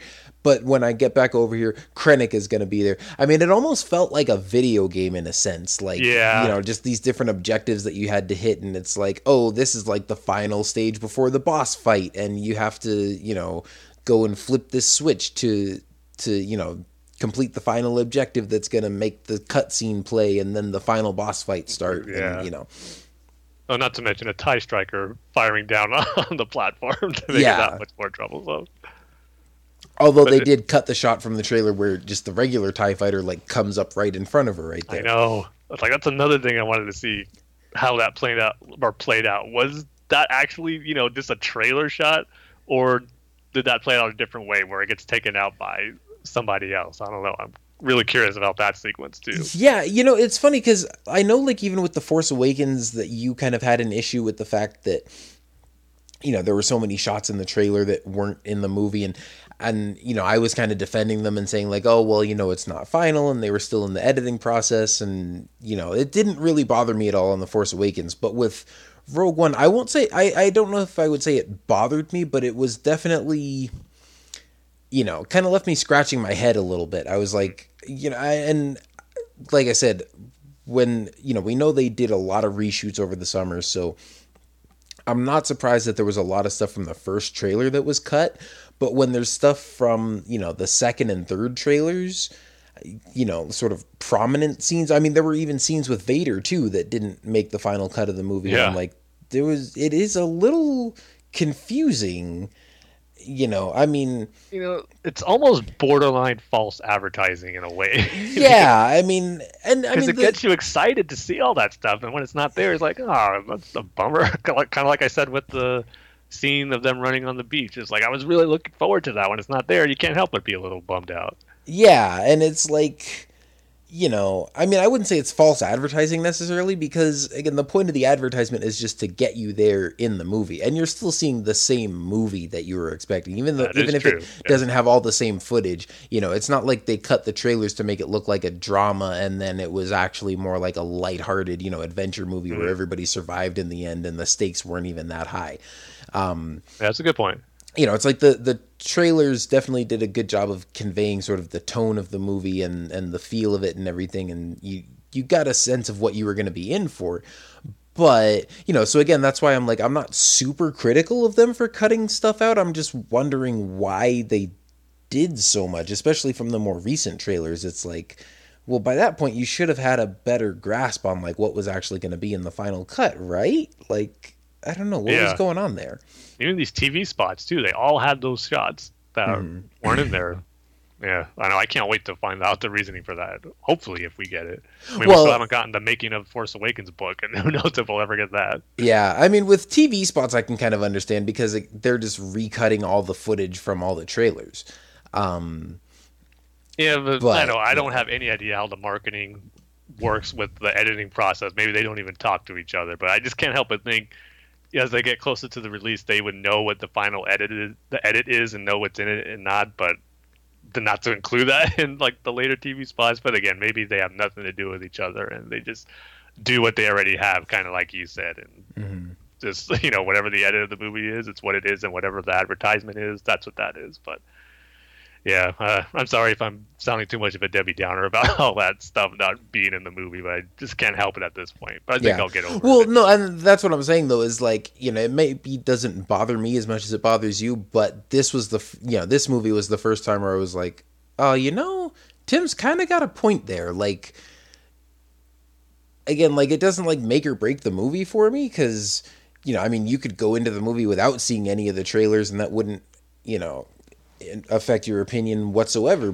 but Exactly. it's just you know at the same time it's like it is just kind of odd like i wonder why they you know put so much stuff in the trailers that wasn't in the movie um but anyway so of course you know they, there's the sort of the final showdown with krennic up there where um, Jyn, you know, finally meets him face to face and reveals that she's Galen Erso's daughter, and that you know this is sort of the final culmination of his revenge. And then you know Krennic is going to shoot Jyn, but then he gets shot instead, and you see that Cassian, you know, has uh, has arrived to save the day. Um, and like you said, there's that cool moment um, in the the space battle where the rebels, you know, disable one of the star destroyers and then use the Hammerhead cruiser to push the disabled star destroyer into the other star destroyer and just crash them together and you know the wreckage of the two of them falls and takes out the shield gate and Jyn uploads the Death Star plans and everything is looking good until uh, you hear you know Admiral, there's a massive object emerging from hyperspace. Oh man, that And- shot where it reveals it, so cool. Yeah. Like, and again, this is another one of those moments where the music is just perfect. And it's so, like, the music is so beautiful, and yet it's such a sort of ominous, foreboding moment. Um, which has kind of been looming in the background the entire time because, like, at the beginning of the Battle of Scarif, like when just it was the first you know the small team that first landed um, on the planet and the rebels are you know getting the transmission back on Yavin like oh there's rebel activity on uh, on Scarif. Well the Imperials are getting the same reports and Tarkin is on the Death Star and hears that there's rebel activity on Scarif and he's like okay well you know prepare the hyperdrive and set a course for Scarif and alert Lord Vader Yeah, was like, Um, oh, by the way, don't forget to tell Darth Vader. yeah. So we knew that this was, you know, that even if the rebels were were successful um, over just the forces on Scarif, that there were going to be reinforcements coming, and uh, that they were not light reinforcements. um, to put it elegantly, yes. yeah, yeah. So, you know, then of course, like I said, you just got this beautiful music playing as the Death Star just rises over the horizon. And I have to say, I mean, Krennic might have one of my favorite deaths of of any Star Wars villain so far. Um, I mean, Vader still has my favorite one, obviously, just because of the whole emotional moment of him getting redeemed and everything. But it's just sort of so poetic how, um, you know, just the the look of realization on Krennic's face as he realizes that, you know, this. I mean, he, he almost did choke on his ambitions in a way. Like the fact that he Yeah. he's he put so much of his life and and time and effort and dedicated his career towards building this death machine and then realizing that the empire is going to use it on him um because basically you know you thought it was bad that Cassian was willing to kill one informant to keep quiet you know Tarkin realizes that the plans for the Death Star are hidden at the base on Scarif and that's probably what the rebels are going after so he's like let's just wipe out the entire complex just to be safe um And two, remember the general did say, or he did ask for Kre- or Krennic, and the general next to Tarkin says he's actually on Scar. He's almost like, oh, even better. like I could get rid of him too, type of thing. Oh yeah, yeah. Um and so you know, then of course Krennic watching as as Tarkin tells him to fire and you know, he, they fire the Death Star laser which actually doesn't hit the complex you know, doesn't doesn't hit like the island itself but just sort of grazes the top of the tower where Krennic is um, so Krennic, you know, got like instantly pulverized by the Death Star laser as it goes sort of flying off into the distance and explodes, you know, off in the ocean. And it was funny because my first thought watching that was like, huh, they missed.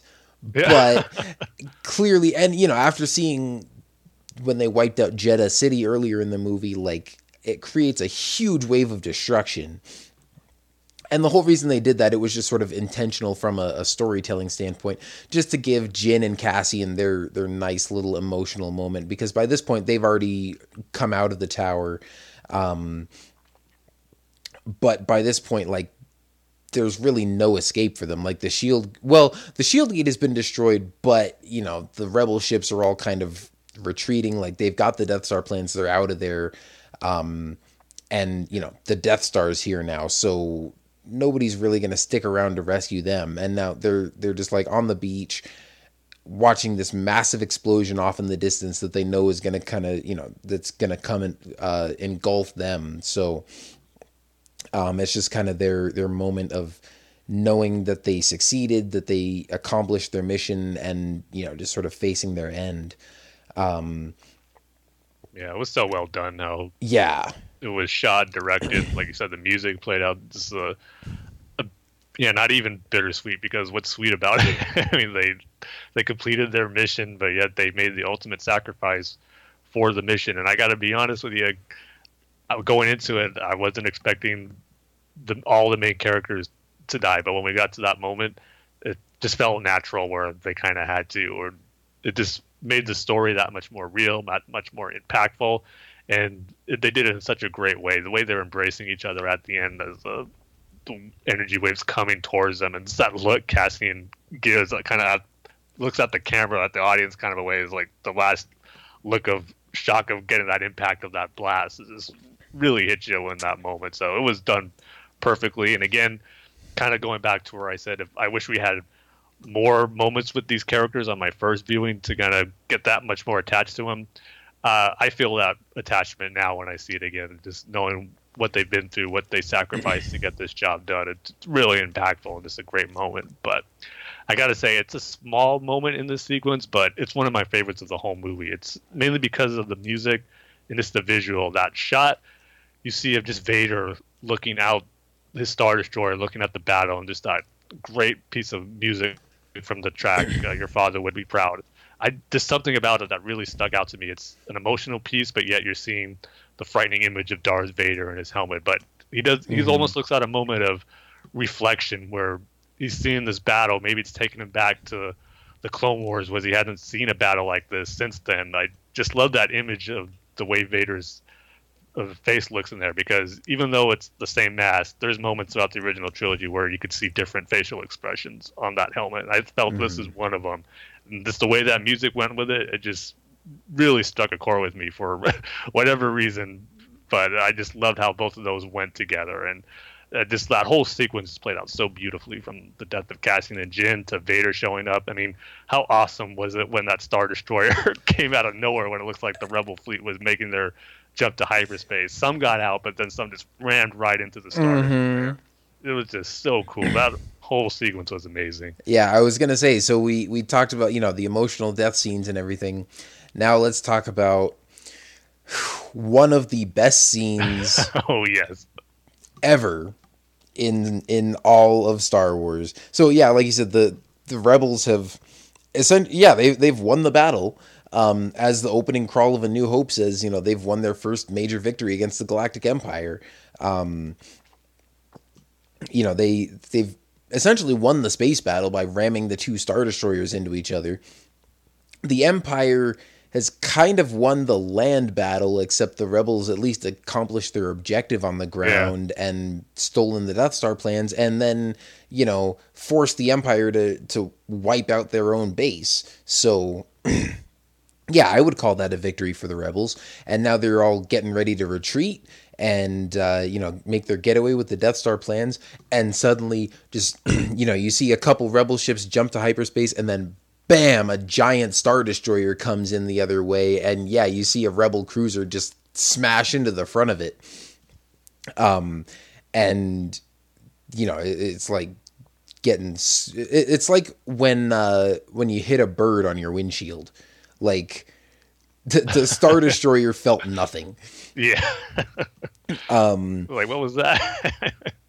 yeah and then of course like you said th- just this cool shot of vader standing on the bridge watching the whole battle unfold and then he just turns and says you know prepare a boarding party but no this is not like the beginning of a new hope where a Which boarding I kind of thought they were going to. I thought that's what it was leading up to. well i'm glad they didn't Oh, me too. you know they they could have just had a boarding party of stormtroopers blow through the door and uh and you know go in and start shooting down rebels. But so you know so what happens is um you know he shows up and starts shooting at um admiral Raddus's flagship and cripples it and basically you know knocks out power to the ship. And you see the rebels on the ship going like oh we've lost power. And it's all dark in the hallways and stuff. So then Vader goes in with his boarding party. Um, and you see the rebels desperately trying to, you know, quickly download the Death Star plans to a disk, the same disk that Princess Leia is going to stick into R2D2 Yeah. and start running back through the halls and stuff. Um, and then you just hear, you know, just sort of this this creaking noise, like they know they're being boarded um, by the Empire. But no, there are no explosions. There are no squads of stormtroopers. There's just that heavy breathing that we all know and love. And these rebels looking in terror, thinking, you know, what are we going to do? And the hallway that Vader has come in through just so happens that, you know, the, the door out into the main area of the ship has been sort of jammed, and so you got these rebels all kind of scrambling trying to get through the door, and they can't get through. And uh, Vader's got them cornered, and then you know, in the darkness, you just see that red lightsaber blade ignite, and it's like, oh, this is gonna be good. Yeah, it's like here we Um, go. and we get pff, maybe Vader's finest moment of the entire saga. I mean, in terms of just, you know, emotional moments and stuff, I mean, sure, there's maybe better. I mean, it's still for me, like, my favorite Vader moment will always be his duel with Luke in Return of the Jedi and that whole sequence leading up to, you know, his redemption and killing Palpatine and all that. But in terms of just pure power and awesomeness and you know terror and and just showing how imposing Vader is like this has got to take the cake oh, definitely. like he ignites that lightsaber blade the rebels who have been trying to escape. They're like oh well this is it. Okay you know take up positions and open fire.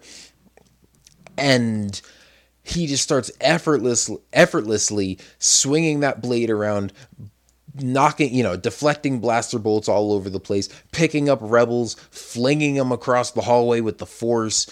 Um, you know, I love where he like uses the force to grab the one guy, pin him to the ceiling, oh, walks man. under him while still deflecting blaster bolts with his lightsaber with the other hand, and then just effortlessly kind of reaches back and like cuts the guy in half as he's still hanging on the ceiling. And then, you know, there's one guy that I've had debates with people as to whether or not he actually like catches a blaster bolt and throws it back at somebody.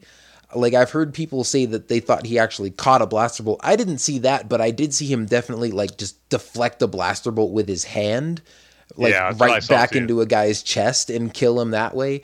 Um you know, just cutting people down left and right. I mean, it is you know, you're like, this is why everybody in the galaxy fears this guy. And at the same time, it was another one of those moments where I'm like, this is not the the sort of slow, clunky Vader who dueled Obi Wan in A New Hope. This is Anakin Skywalker gone to the dark side. Yep. oh, it's so awesome. You know, it was just so incredible to watch. I mean, like if you think about it, it's probably taking him back to chopping down battle droids. he did tons of times. yeah in the Clone well yeah i was gonna say like i could t- it it, it could be you know it, it totally reminded me of like him cutting down younglings in the jedi temple or going on that rampage through the separatist base on mustafar and killing all those guys it was like you know it, it was you know just the same kind of stuff I know.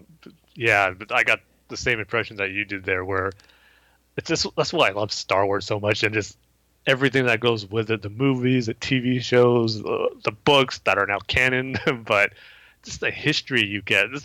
I mean, as cool and amazing as this action sequence was, as you um, so put it so well in your description of it and how great it was, I just love just the history that goes with it of Anakin Skywalker and all that he's been through during the Clone Wars. Even as a little kid on Episode One, winning the pod race and saying goodbye to his mother, and this is where he's at now, just killing these human beings like it's nothing, and just the like you think about the tragedy and the fall of Darth Vader, but then like you said, you think of the redemption.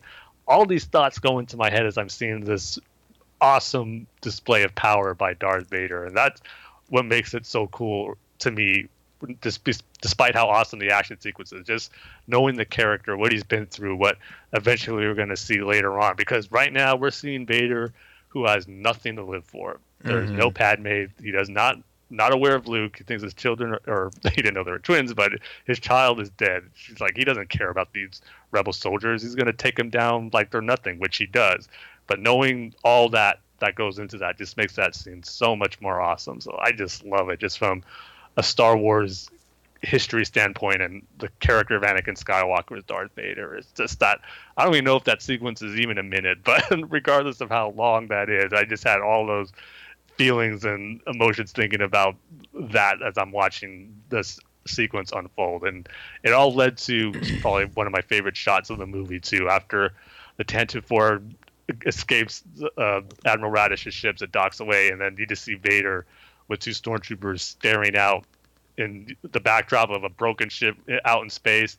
It just looks amazing. It's like I want that as my wallpaper. if anything's going Mhm. to take away my phone wallpaper and my desktop wallpaper of the Death Troopers, it's going to be that image of Vader with the stormtroopers because it's like something you see in video games or a fan drawn wallpaper or concept art, but you're seeing that in an actual Star Wars movie, and it looked absolutely beautiful. And the music that played, that was kind of a new variation on Darth Vader's theme and the Imperial March. It went perfectly. So yeah, all around, it, you're right when you're saying it's one of the greatest Star Wars moments ever for lots of reasons. So yeah, I was had I expectations for Vader going into it. Seeing him on Mustafar was amazing, but like you said, and we were talking about, we knew there was something more, but what is it? And as we're starting to see things come to a conclusion on Scarif with the characters, you're thinking, okay, are we still going to get something? I know we have to, but what's it going to be?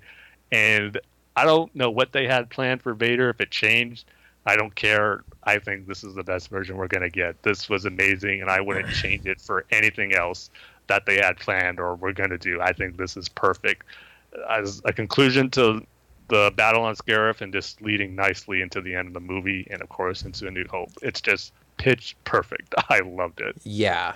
And then, of course, finishing off that sequence, um, like you said, as Vader is chasing down these guys in the hallway, they manage to, even though they can't get through the door, they manage to like hand off the Death Star plans to some guys on the other side of the door. Um, they get onto the Tantive 4, they escape, and of course, one guy brings the the plans to the bridge where who else is waiting for him but Princess Leia. Um, again, you know, ILM with the digital face recreation looks just like Carrie Fisher from A New Hope. Um, and just a great final line of the movie where, uh, you know, he brings her the disc, but he doesn't know what's on it. And he says, you know, what is it that they've sent us? And she says, hope. And then the ship takes off into hyperspace and uh, ends right there. Yep. I'm I'm, like- glad, too, it has the same uh, credit sequence on all Star Wars movie has. Yeah. Opening without the crawl, yeah, it's fine to make it different, but I'm still glad it had the classic ending. Well, yeah, still has the same ending credits, and even though it didn't start with the crawl, it did still start with a long time ago in a galaxy far, far away. yeah, that's a must. yeah, definitely. Um, oh, so I was going to say my one small nitpick with this, um, with the whole Vader sequence, and it's a, a tiny minor thing. yeah, I'm curious Um, what this is because I don't see how anyone can have a nitpick with this sequence, but let's hear it. well, okay, it's it's actually not having to do with Vader. It's to do with the design of the ships and the star destroyers in particular. Um, I don't know if you noticed, but I I think we've probably mentioned this before, just from the trailers and stuff. That with the star destroyers in this movie, they went with the Ralph McQuarrie uh, designs where they're kind of lighter in color. Like at, at least some of them, you can see they're mo- look more closer to white than gray. But Yeah. then more specifically, the it's got that double decker bridge with like sort of the X section in the middle, um, which is not how they looked in the original trilogy. Now, I don't have a problem with that because theoretically you could just have two different slightly different you know two slightly different versions of star destroyer. Um but when vader's shows up at the end the second time around i was paying attention to it. I was like oh i wonder if they made his like the original one from a new hope. But no when he shows up at the end it's still you know the the bridge still looks different. And i was like okay, so is this a different Star Destroyer than he was on at the beginning of A New Hope, or is it the same one and they just hmm. decided to stylistically make it different? And I'm like, I don't have a problem with them, like, you know, making it different in Rebels or something like that. But, like, when it's a live action movie version of the same thing, I don't know, that kind of, it's like, is that a plot hole or, you know, inconsistency, or is it just, you know, a design choice? I don't know. Yeah, see, I didn't even pick up on that at all. I probably never would have if you didn't say anything. But I kind of, I'm going to chalk it up to just being inconsistent with how they were designing it from A New Hope. and I'd rather take that as far as it being inconsistent than having the expl- explanation of that. Oh, he got onto another star destroyer. He had to make a pit stop. Then he got to go chase the Four. It's like no, it, it's perfect where he sees it escape. He goes back to the star destroyer and he immediately sets course to chase after it. Well, So, yeah, exactly. That's what I would assume. But then I'm like, why is it not the same ship? Yeah. See, I don't even want to look for the differences now. I don't want anything to Yeah. Well, the- double think it. But I wanted to look for it just because I was like, oh, it would be cool if the last one that comes in right at the end that Vader's on, if that's like the classic one that we know. And then I looked and I was like, oh, nope, sure enough, they changed that one too. Hmm. See, this is probably a good reason why I don't pay too much into the exact details of the ship designs, just the basics, if they look cool or not, to know Yeah. the notice the like the minor differences like that. Yeah, well, what can I say? Yeah. Well, I'm detail oriented like that. well, your little nitpick about that wasn't so bad. Like you said, it wasn't the actual Vader sequel itself. Oh yeah. Well, and you know what's funny is I'm I mean that just happened to be one thing that I decided I wanted to look for and and see if it was there, but as far as I mean, I'm not someone who notices a lot of differences, especially like on the armor and stuff. Because, I mean, I don't know about you, but I know there are some people who, you know, they could point out the difference between, you know, stormtroopers from A New Hope and Empire and Jedi, or, Yeah. you know, Vader's costume between all three of those or whatever. And I'm like, I can tell the differences between like ships and lightsaber handles and all that kind of stuff. But to me, like a stormtrooper is a stormtrooper. See, I'm on the other end. I can't tell the difference between those stormtroopers and their helmet designs from the course of the movies, but it's just, just what you're mainly, I guess, drawn to and focused on because there's so many of that cool stuff you can really study and get details on in the Star Wars universe, whether it's ships, weapons, or armor. That's what makes it so great. Yeah, definitely. Um, but anyway, yeah. So we made it all the way through the uh, the movie. I did not plan on this being a three hour plot synopsis with us just giving commentary along the way. But hey, I guess that kind of works out. Yep.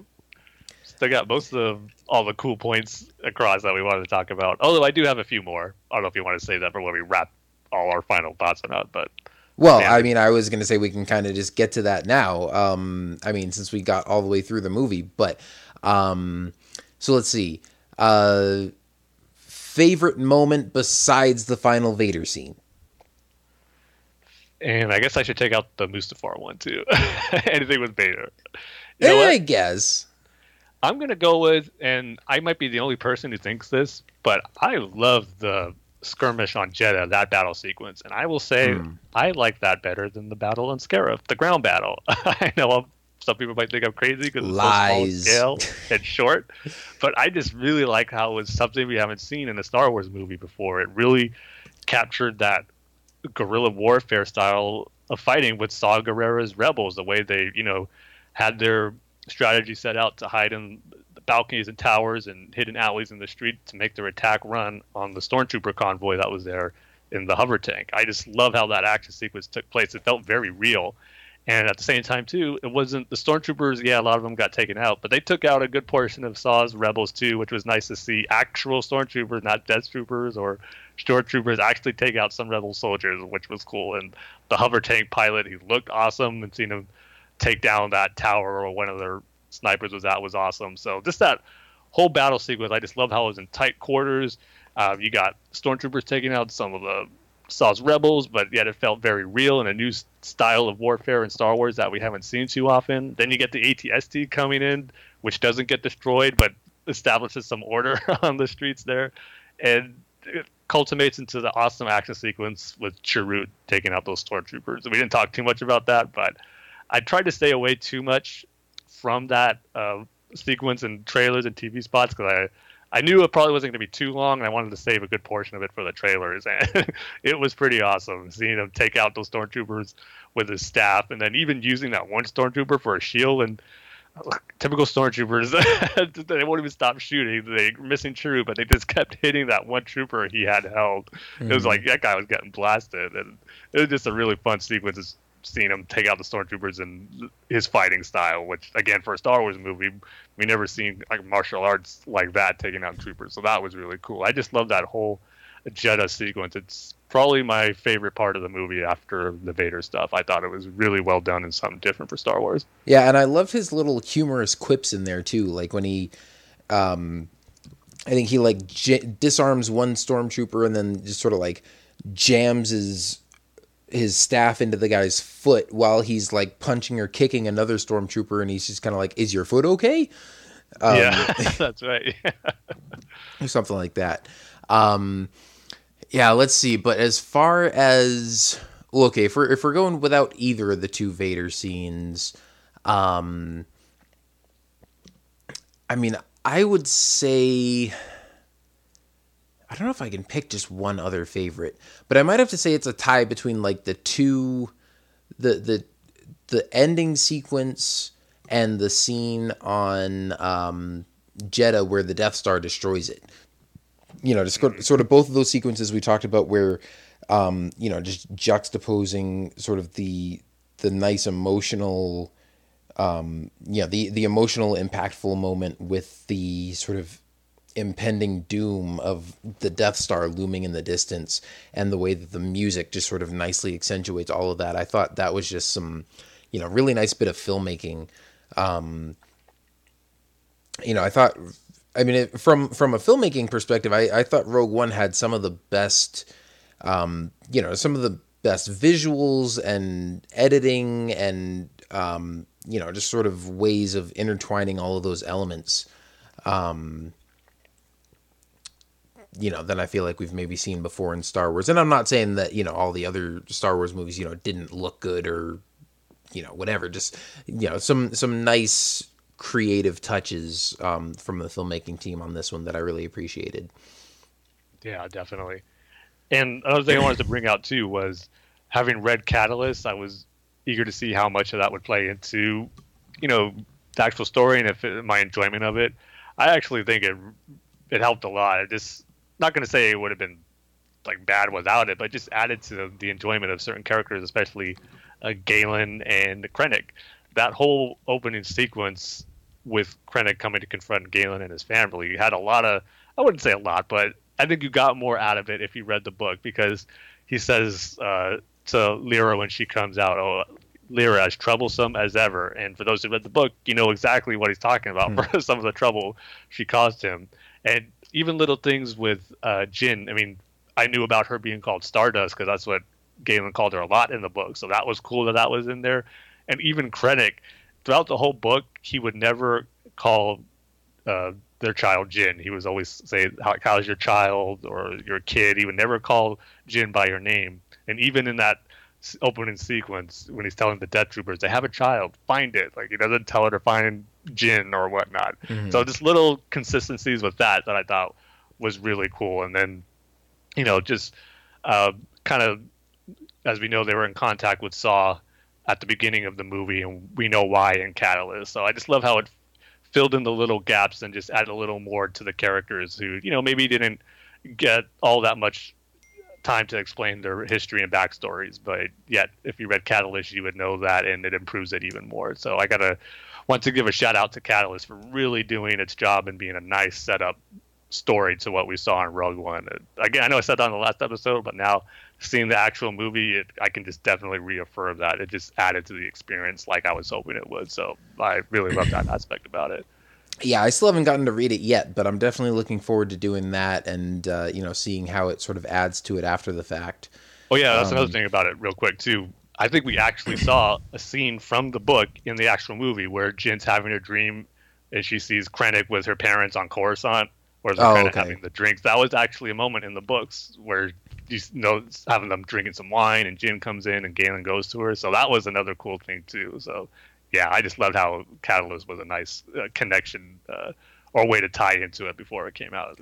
They did a really good job with it. Yeah, I will say that was one other small complaint I had with the movie was just that that dream sequence seemed a little unnecessary and kind of out of place because it didn't really give us any new information. Um, I mean, it was like that one shot of you know them on Coruscant with Krennic, and then just a bunch of you know rehash of you know the the shots that we had seen at the beginning of the movie. Um, yeah, And I mean, again, it wasn't like a really long sequence or anything, so it's not like I got bored or felt like it really took away from the movie or you know slowed it down or anything like that. But it was just kind of like, okay, what was the point of that? I thought it, I thought it was nice, just you know, establishing how close her and Galen were, and you kind of got that idea of the way he tried to protect her in the beginning. But Mm-hmm. at this time, you know, there was no trouble going on. He was just there to comfort her daughter when she needed it before she went to bed or whatnot. So I just think it was there to just establish how close they were in case you you know really didn't get that affirmed just yet from what you saw in the beginning. Yeah, I mean, I think maybe you know that's the thing is I just kind of got that sense already, but um, And we I don't know, it wasn't a huge deal. Yeah, we didn't talk about him too much when we were doing going over the movie, but Saw Gerrera, how do you think he was, and to kind of live up to? I don't know if you had high expectations for it, but knowing that he was the first character in animation being brought into live action, did you thought they did a good job of doing that? Yeah, you know, I it's interesting because I liked the portrayal of the character. Um, I mean, it didn't necessarily feel like they. It, it didn't necessarily feel like Forest Whitaker was necessarily trying to play the same character from Clone Wars, if that makes sense. And you know, it's not like he felt completely different or anything. It's just like it's not like they adapted that character from the screen to the movie. Um, but I thought it was cool because even knowing that he's mentioned in Catalyst and having heard him mentioned on Rebels, um, I sort of see Saw now as not like, oh, cool, he's like this original Clone Wars character who gets to show up in the movies. I now just see sort of see him as just sort of like this recurring character throughout the timeline. Um Yeah, because obviously in in Rogue One he's in a much different place than he was in Clone Wars and you can see that. Um you know you he's he's a little unhinged and he's even you know almost a little bit Vader-ish in a sense that he's you know not more machine than man but he's partially machine. You know he's got at least one robotic foot um possibly two. It's kind of hard to tell because yeah they they don't match. Um but he they, he could just have two you know robotic limbs and he obviously has some sort of breathing apparatus on his chest. Which by the way, in the visual guide, kind of gives a hint that I think we'll find the reasoning. Well, it's in the visual guide, but I won't spoil it here. We may find that out in his appearance in Rebels of why that happens. Oh, okay. That tease there. um, yeah so i mean i i liked it i thought it was interesting it wasn't maybe exactly what i was expecting because i was thinking that he was maybe going to join the rebel cause and that we'd maybe get to see him um have an action scene or something although like i said it it did become pretty evident to me just from the trailers that he was probably not going to last very long in the movie. Yeah. and that you know maybe his death is like a catalyst to move things along rather than him being you know one of the main heroes at the end or something like that. Um so yeah i mean it wasn't you know hugely noteworthy necessarily. I mean he he didn't steal the show or anything like that but i you know i definitely didn't think it was bad um, and i think it's it's just one of those cool little touches that helps you know sort of it's just one of those connective tissues between all these different Star Wars materials now. Um, you know, again, the fact that this character started in Clone Wars and now he's appeared in, or you know, at least been mentioned in in books and in Rebels, and now is showing up in a movie, and you know, is not maybe necessarily the Saw Gerrera that we know and remember from Clone Wars, but just knowing that that character has a history that you know spans multiple different uh, mediums, you know, is just you know it's, it's cool to know that there's stuff like that in there now, and that we have that possibility with characters like that. Yeah, definitely. And part of me can't help but be just a little disappointed that you know, this again might be something where going into it, I shouldn't have thought this would be a lot of it. I wasn't expecting it to be a lot, but I thought we would get one or two references to his time in the Clone Wars, given that how often we're going to have this opportunity where someone, a character who we saw in the Clone Wars already, now in a movie, and they didn't make any references to that, which to me, as a diehard Clone Wars fan, was a little disappointing. And you know, there was speaking of stuff that was cut uh, from trailers, him uh, when he was still bald in the flashback sequence with uh, Jyn was a little girl. We got that in the first trailer, hearing him, which we assume was talking to her, saying, "What would you do if they catch you? What would you do if they break you?" and all that.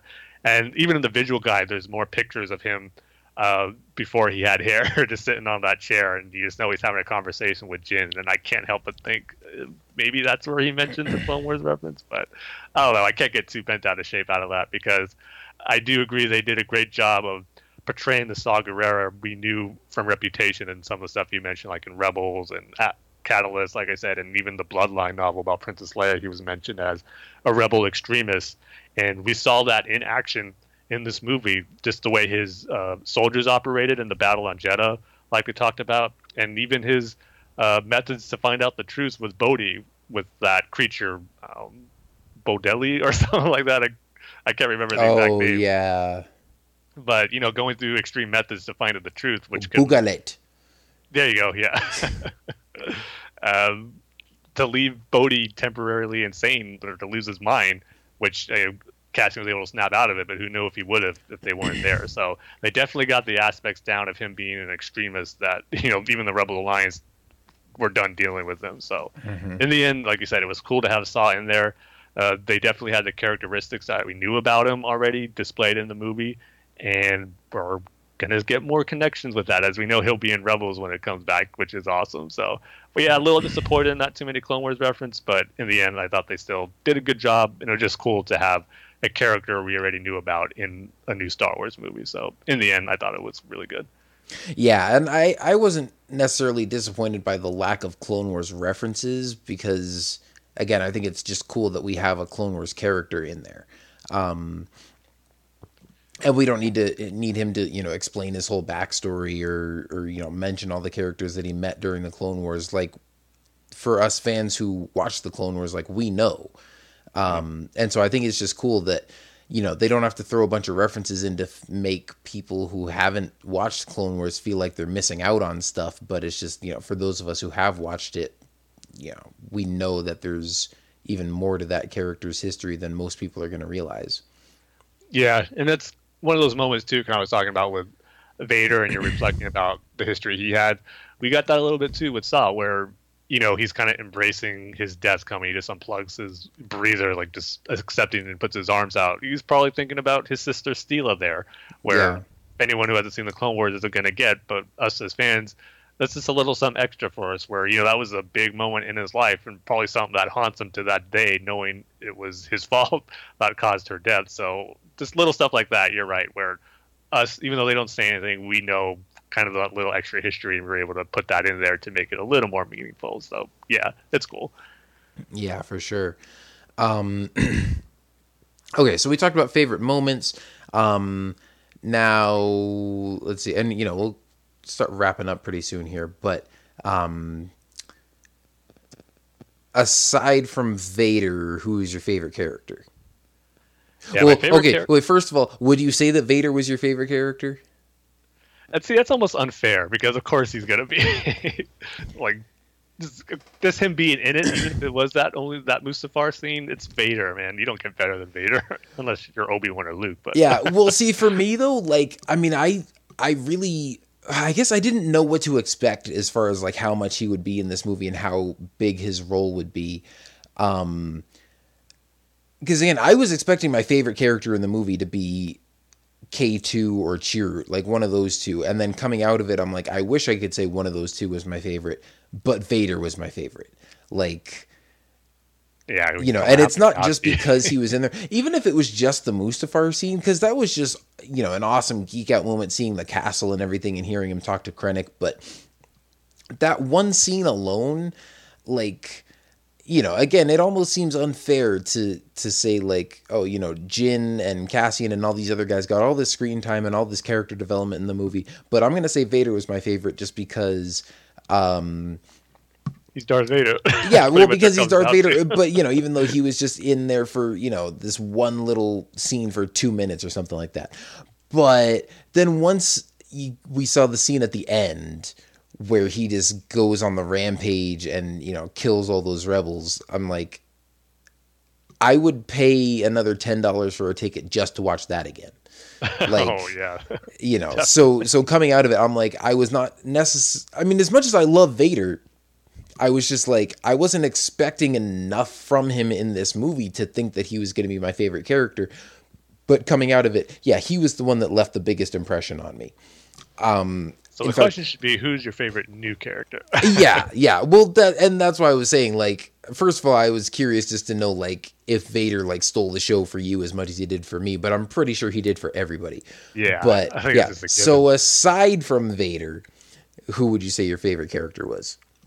yeah, going into it, I didn't think it was going to be him, but Cassian was my favorite new character out of this whole new batch because I just really loved the story they uh, told us with him, where you know, I, him being a rebel who did whatever he had to do to get the job done, just for the greater good, eh, no matter how awful it was. Like him killing that guy, like we talked about in the beginning, took me by surprise, but yet it had a good payoff at the end where he tells Jyn he's with her because you know all that awful stuff that him and those rebels did. It cannot be for nothing. We have to do this, otherwise, what was the point? So I just love the payoff we got for Cassian, and even seeing him in charge as a group and dealing with certain things and situations. Him dealing with the fact he has to kill Galen Erso on the orders from the higher ups, but he's conflicted because you know he's already drawn closer to Jyn and he doesn't want to do that to her just yet, and just knowing that it's wrong. So I just really enjoyed his character arc throughout the whole movie, and again, it led up to that emotional moment with him and Jyn just embracing each other and accepting their fates, and just all around for the whole group of rebels, it just really adds so much to that opening crawl where it says, you know, a band of rebel spies. You know what it's talking about in there, and it just the way that there were characters probably before Rogue One is even announced, you would just think they're just a group of soldiers who happen to get the Death Star plans. Nothing too special about them, but we got some special characters in this movie. And while they're, I have to say they were all great, but Cassian stood out to me as the one I got invested with the most. And just uh, even with his dialogue of saying he's been in this fight since six years old, there's are those are some stories I want to see too. We got a little hint of that in the visual guide too, kind of what his life was like. He was kind of more on the separatist side of things during the Clone Wars. They even said he would throw rocks at clone troopers and tapes and stuff like that. So it wasn't someone you know was part of the Republic, saw it become the Empire, and had to do something about it. He was kind of on the other side from the beginning. So I really like that aspect, and just his how his character played out, I thought was great. So Cassian was the one who I came away enjoying the most out of the new characters. Yeah, you know, um I might be with you on that one. I mean, he he definitely was my the the one I was most pleasantly surprised by. Um I think him and Bodhi were were probably the two that I was, you know, maybe not like not necessarily I, I wouldn't say I wasn't looking forward to like I thought they were gonna be boring, but just, you know, hadn't seen a lot that got me excited about those two and they both ended up being pretty interesting, but Cassian definitely more so. Um but still I don't know, I'm like Cassian K2 Chirrut. Uh flip a three-sided coin and pick one. um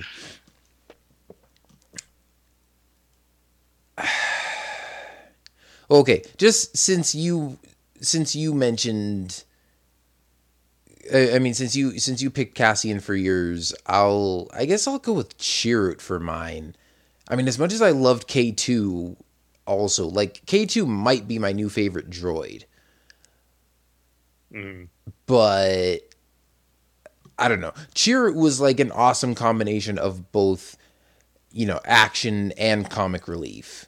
And, you know, giving us that connection to the Jedi and the Force in a movie that didn't really focus on them all that heavily.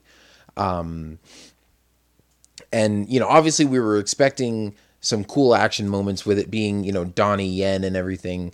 Um, maybe didn't get quite as many big action moments from him as I was expecting, but at the same time, I think it made sense the way they used him because, like,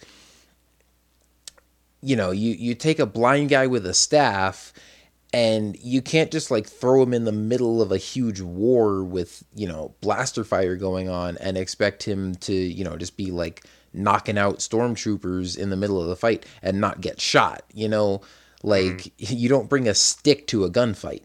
Um so I thought, you know, his his first action scene there on Jedha was really awesome, and then the way they used him on Scarif was really effective, where he was mostly, you know, kind of being the the stealthy guy, you know, taking out troops, you know, and and clearing the way for the rebels to go like plant their bombs and stuff.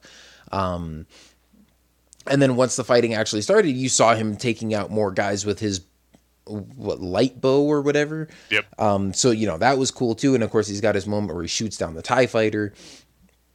Um, so even you got know, cool moments where you saw him dodging the blaster fire on Scarif too, which was pretty cool to see. Like, just like real quickly, you see his body turning, you know, making sure he's out of the way of the shot of the blasters.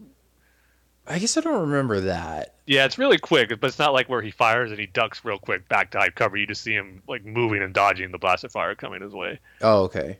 Um, I mean, I I probably noticed that when I saw it. I just don't remember, you know, every little thing he did. Sure. Yeah. um,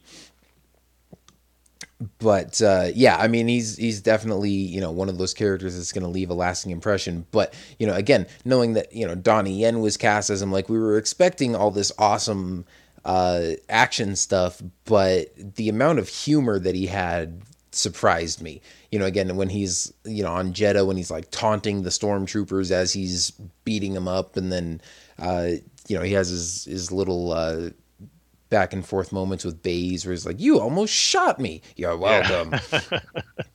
um, and then of course, the, "Are you kidding me? I'm blind." I don't think that's ever going to get old anytime soon. I I would really like to know if Donnie Yen like ad libbed that because it yeah. almost feels like you know like he would have, and then at the same time, if he ad libbed that, I'm like, really like it was in the script and nobody else you know thought about it ahead of time that it would be weird to have them put a bag over a blind guy's head like you know. Um but you know it could have been something they they kind of improvised on set or something like that. Um because i don't know like to have somebody say like are you kidding me? Like i don't know especially a, a sort of serious like force sensitive type character like Chirrut almost felt a little bit out of place in Star Wars for me. Like I don't know if you felt that way, but um, a part of me was like that just doesn't sound like something a Star Wars character would say. But at the same time, I was like, I don't care because it's so darn funny and like yep. perfect in the the setting that they used it in. Um, yeah, honestly, I didn't because I like you said, it was just because I was caught up in the moment how funny it was. But I do see what you're coming from because it's not something you hear many Star Wars characters say over the course of the movies and TV shows. Yeah, I'm like the only other character I could maybe picture saying that is like Finn. And I don't know if he actually has a line in The Force Awakens where he says that, but um, for some reason I can like picture Finn saying that. Did he say it in the Tie Fighter when they posted they had to go back to Jakku? Oh yeah, yeah. He said, "Oh, you gotta be kidding yeah, me!" Yeah, there you go. Okay, so we have seen it or heard it before. okay, yeah, well there we go. So it works even better now. Yep. Um yeah, so so I will uh I'll say Chirrut was my favorite with obviously, you know, K2 and Cassian being runners up. Um also Admiral Raddus was pretty cool, not going to lie. Um yeah, he didn't have like an emotional story arc or anything, but just as far as uh you know, cool rebel commanders go, he was pretty sweet. Yeah. You know what would have been even better? Because Stephen Stanton did his voice. They should have just made him Meebur Gascon. I mean, he could have know what happened to him after the Clone Wars. He was in charge of this big rebel uh, ship that he always wanted. mm, no. of course, I also wouldn't mind a uh, I wouldn't mind if we had like a story with Meebur Gascon and the D squad and had K2SO as part of that squad because he would just get annoyed and leave the rest of them behind and like let them all get blown up in some bunker somewhere while he took care of the mission by himself. You know what? I didn't think about that, but that sounds amazing and I want to see that now. Somehow, some way, get D squad back with whether it's a different uh, K2 model. It's not K2SO, but a different type of Imperial droid that's like that. but um, I don't know. What were we just talking about? You bring up Meebur Gascon, and I, I lose all train of thought. Every time that happens, yeah. oh yeah, but just other favorite characters. Um, I mean, also I, I thought Jyn was you know a, a, a perfectly fine you know protagonist. Yeah, um, definitely. You know, kind of liked her story arc too of going from, uh, you know, kind of just being on her own and not really caring about rebels or their cause or anything like that, to uh, you know being the one sort of leading the charge, being like, hey, we got to do something about this. And I totally bought into, you know, because even Cassian kind of calls a route on it as far as saying we all don't get the luxury to decide when the cause becomes real to us. And but it made total sense where, yeah, her father left her around when she was a little kid. Of course, she would have felt abandoned and Saw abandon her, and she was right. Where it says the Rebel Alliance caused her nothing but misery. Why would she want to get involved with it? But once she saw that message from her father, I mean, we saw, but the emotion she had that it really struck a chord with her, and that she has to do this, and then seeing her father get killed in front of her on Eadu, that just kind of set it in stone that yeah, she has to do this now, and it, just a great moment of seeing you know the way Felicity Jones acted with that, the way she was calling out to to Galen or as her papa. I don't know why the when children, especially daughters, call their dad papa, this pulls up the strings a little more than just saying dad or father because mm. it's so much more innocent. You just take it back to their childhood and the closeness that they had. So that was I felt very believable as far as how her resolve changed from not wanting anything to do with the Rebel Alliance to no, we have to stop this and destroy it. And her speech to the Rebel uh, Council, like we talked about, I thought from the trailers, and you know, where she was saying like what uh, chance do we have? It should be what choice we had. I thought that was going to get all the Rebel leaders kind of you know believing in her. Yeah, let's do this. She was going to be the one to unite them, but yet it, it took them to actually going out to Scarif and her leading the way to kind of you know get the rest of the rebel fleet on board. So yeah, her mm-hmm. character arc was I thought was done really well from seeing her as a little kid and all the way up to the end. Yeah, definitely. Um. All right. Let's see. Anything we haven't covered yet? I don't know. I want to say no because we're over three hours now, but I'm sure there's something in there. yeah. well, heck, we've got another year before the next movie comes out, so we'll have more time to come back and revisit this in even greater detail, which will kind of be hard to do. But well, we, when it comes out on Blu-ray, we can finally watch that Darth Vader scene in slow motion, just analyze all this the oh, cool stuff that's yeah. going on in that. I'm not even gonna watch it in slow motion. I'm just gonna watch it in real time over and over and over again. You know what's funny? You were talking about like how long that scene was, and I'm like you know, it's one of those things that's like really short, but as you're watching it, it feels long mm-hmm. because you know you just like savor every one of those yeah. rebels that Vader decimates. You know, and it's like it almost feels like you know a good like three or four minutes or something. But then listening to that track on the soundtrack, and let me pull it up on my iTunes real quick. Um, I think it's um, barely over a minute or something. Yeah, it's really short. So it's um yeah, the track is called Hope.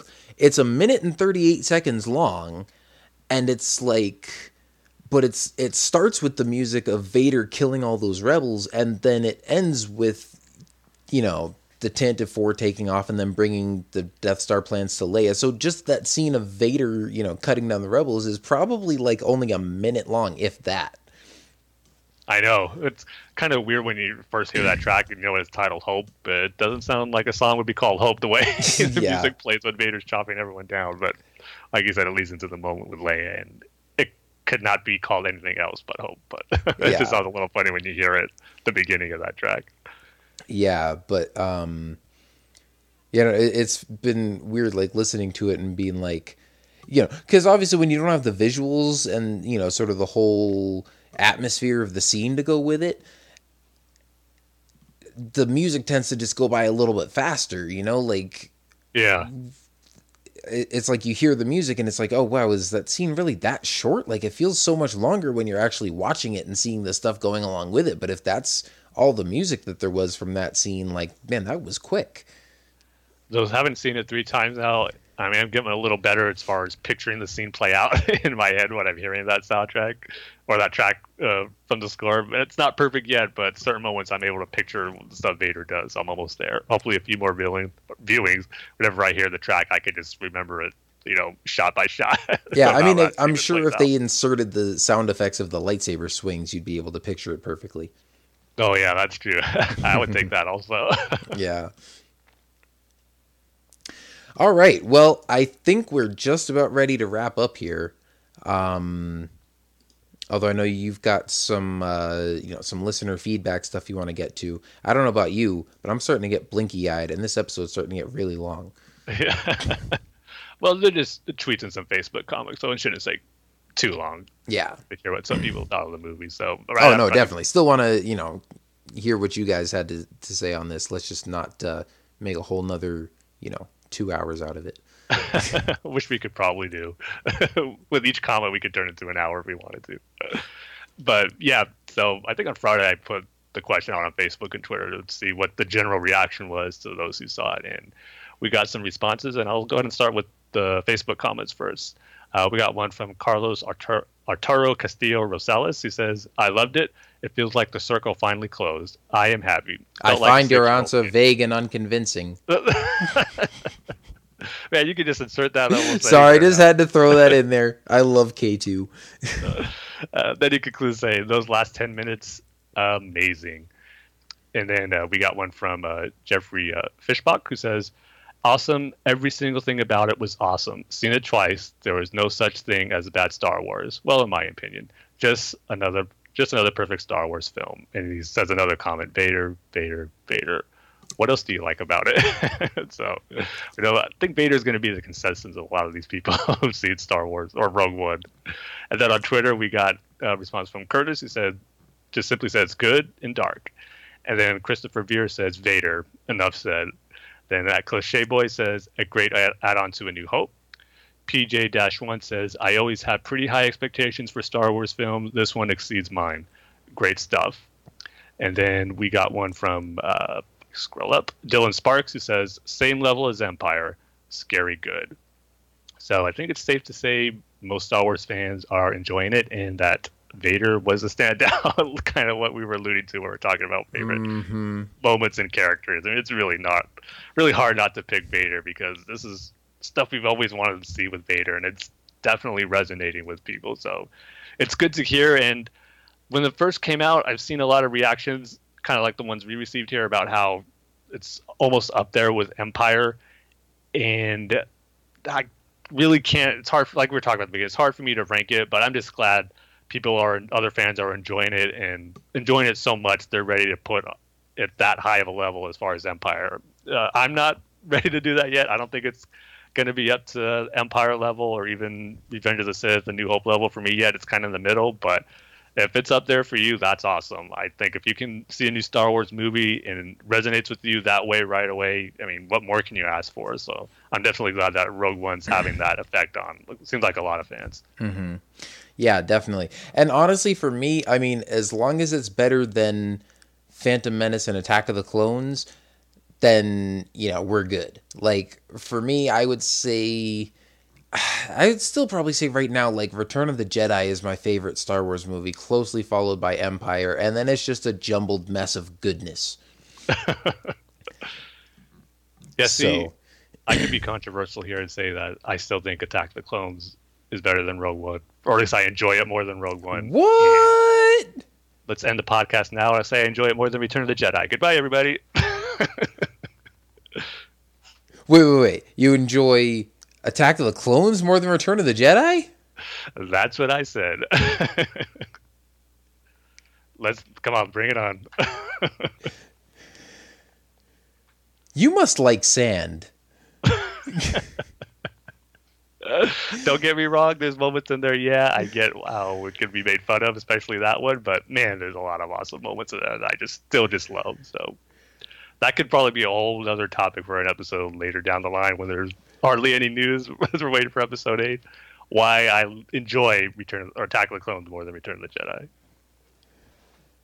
You should see the look on my face right now. I'm like, what? I'm imagining it because it's like you're taking forever to respond. You're just speechless that I said that. I'm just gonna chop this up to the fact that you really like the Empire, so you must just hate watching them get defeated by teddy bears with spears. I'm not gonna lie, that plays a factor into it. Yep, that battle sequence could have been a whole lot better. And again, I'm not gonna take anything away from the amazing stuff with Vader and Luke. That stuff is amazing. Some of the best of Star Wars. It's probably better than anything in Attack of the Clones. But still, as a whole, there's more stuff I just enjoy and get a just geek out more and Attack the Clones. And you know me being a big clone guy and seeing them on Kamino, then the Battle of Geonosis, I thought was awesome. to get Yoda's first lightsaber duel, and even the stuff on Coruscant and the chase and the nightclub, Jango Fett. So there's just a lot of stuff I love about Attack of the Clones. So didn't think our Rogue One discussion would lead to me talking about why I like Attack of the Clones better than Return of the Jedi, but here we are. No, no, that's uh, that's that's interesting how we ended up there.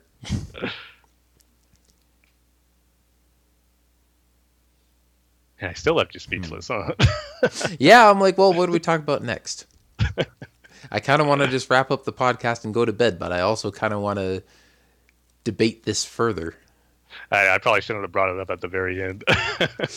no, because this will be well. This can be like our cliffhanger ending. Where we'll just hope jump to hyperspace. Yeah, because you just said how if it's better than Attack of the Clone, the Phantom Menace, I'll be good. It's like, okay, this is the time to bring it out. yeah, because I mean, for me, those two were just like easily bottom of the list, and that doesn't mean I don't enjoy them. I mean, I I will agree with you that Attack of the Clones has some awesome moments, and so does Phantom Menace, but it's just i mean i love all the star wars movies and in you know trying to untangle them from the big jumbled mess of awesomeness it's like those are the two that i'm like okay i can easily pull these two out and put them at the bottom of the list. And i can easily pull out empire and jedi and put those at the top of the list. And then there's still just a big knot in the middle. That's why it's always hard for me to rank these officially. They're going to change. I mean i think my two or my top two are set Jet, uh, Empire and Revenge of the Sith. But then even Force Awakens or A New Hope, they're kind of go back and forth as my third favorite. So it's always going to change. But yeah, it's, it's, always hard to rank. That's why I, I can't even don't even know where I'd put Rogue One right now. But yeah, I don't either. Best to leave that to another day. Yep. Um. All right. Well, I was gonna say, do we have any final thoughts on the movie? But I think over three and a half hours worth of thoughts is good enough for one night, don't you? Oh yes. yeah. Um, well, thank you guys for tuning in. Uh, to any of you who made it all the way this far to the end of the show, you deserve like I don't know Xbox achievement or something. Um, is this our longest episode yet? I don't know. It might be. I'll have to check after we get done. But I got to compare it to the Force Awakens one, which I'm pretty sure was the one that holds the record as our longest episode. Uh, probably. Um, but anyway, uh, yeah, thanks again, guys, for tuning in. Uh, always a pleasure to have you here listening to us. Uh, and, you know, thanks to you guys, of course, who chimed in on Facebook and Twitter and, you know, added your comments to the discussion and stuff. Um, I don't know. Maybe next time we should, like, have a debate episode. We'll have people chime in and say which is better, Return of the Jedi or uh, Attack of the Clones. Um, well, I think you're going to win that easily. I, I think, Tim, you will lose. if I can get some support, I'll be thankful, but I won't expect to win. Um, but yeah, you know, it's it's always fun, uh, you know, just being on here rambling away and talking Star Wars, and uh, of course, always great when we have a new movie to uh, to review and discuss. So we hope you guys enjoyed Rogue One as much as we did. Um, and uh, in the meantime, you know, you can follow us on Facebook at facebook.com slash Star Wars The Saga Continues. You can follow us on Twitter at Star Wars TSC. Uh, you can send us more thoughts, comments, questions, any of that good stuff uh, via email at Star Wars TSC at gmail.com and you can find our website at starwarstsc.com to find all our episodes and news stories and all that good stuff. Um, obviously we will be back sometime after the new year uh, and we will start getting amped up for star wars episode 8 so already looking forward to that. Um, there have been a couple new rumors and things like that over the past month or so that we have kind of held off on talking about on our last couple episodes because we figured you know let's just focus on rogue one in the home stretch here and then uh, when we come back next year we will um, you know, uh, round up all that episode eight stuff and uh, start getting excited for that. I don't know about you guys, but as much as I love Vader and Rogue One, I am even more excited to see Luke Skywalker finally pull out a lightsaber and do some awesome stuff. So, yep. Oh, it's gonna be um, great. yeah, so hope you guys all have a happy holidays. Uh, you know, Merry Christmas, Happy New Year, and uh, you know, look forward to even more awesome new Star Wars stuff in 2017 as we prepare for uh, episode eight and all that good stuff going forward. So, uh, thanks guys for tuning in. Uh, enjoy seeing Rogue One again multiple times, and uh, we will see you next time. And may the Force be with you. See you next time, everybody.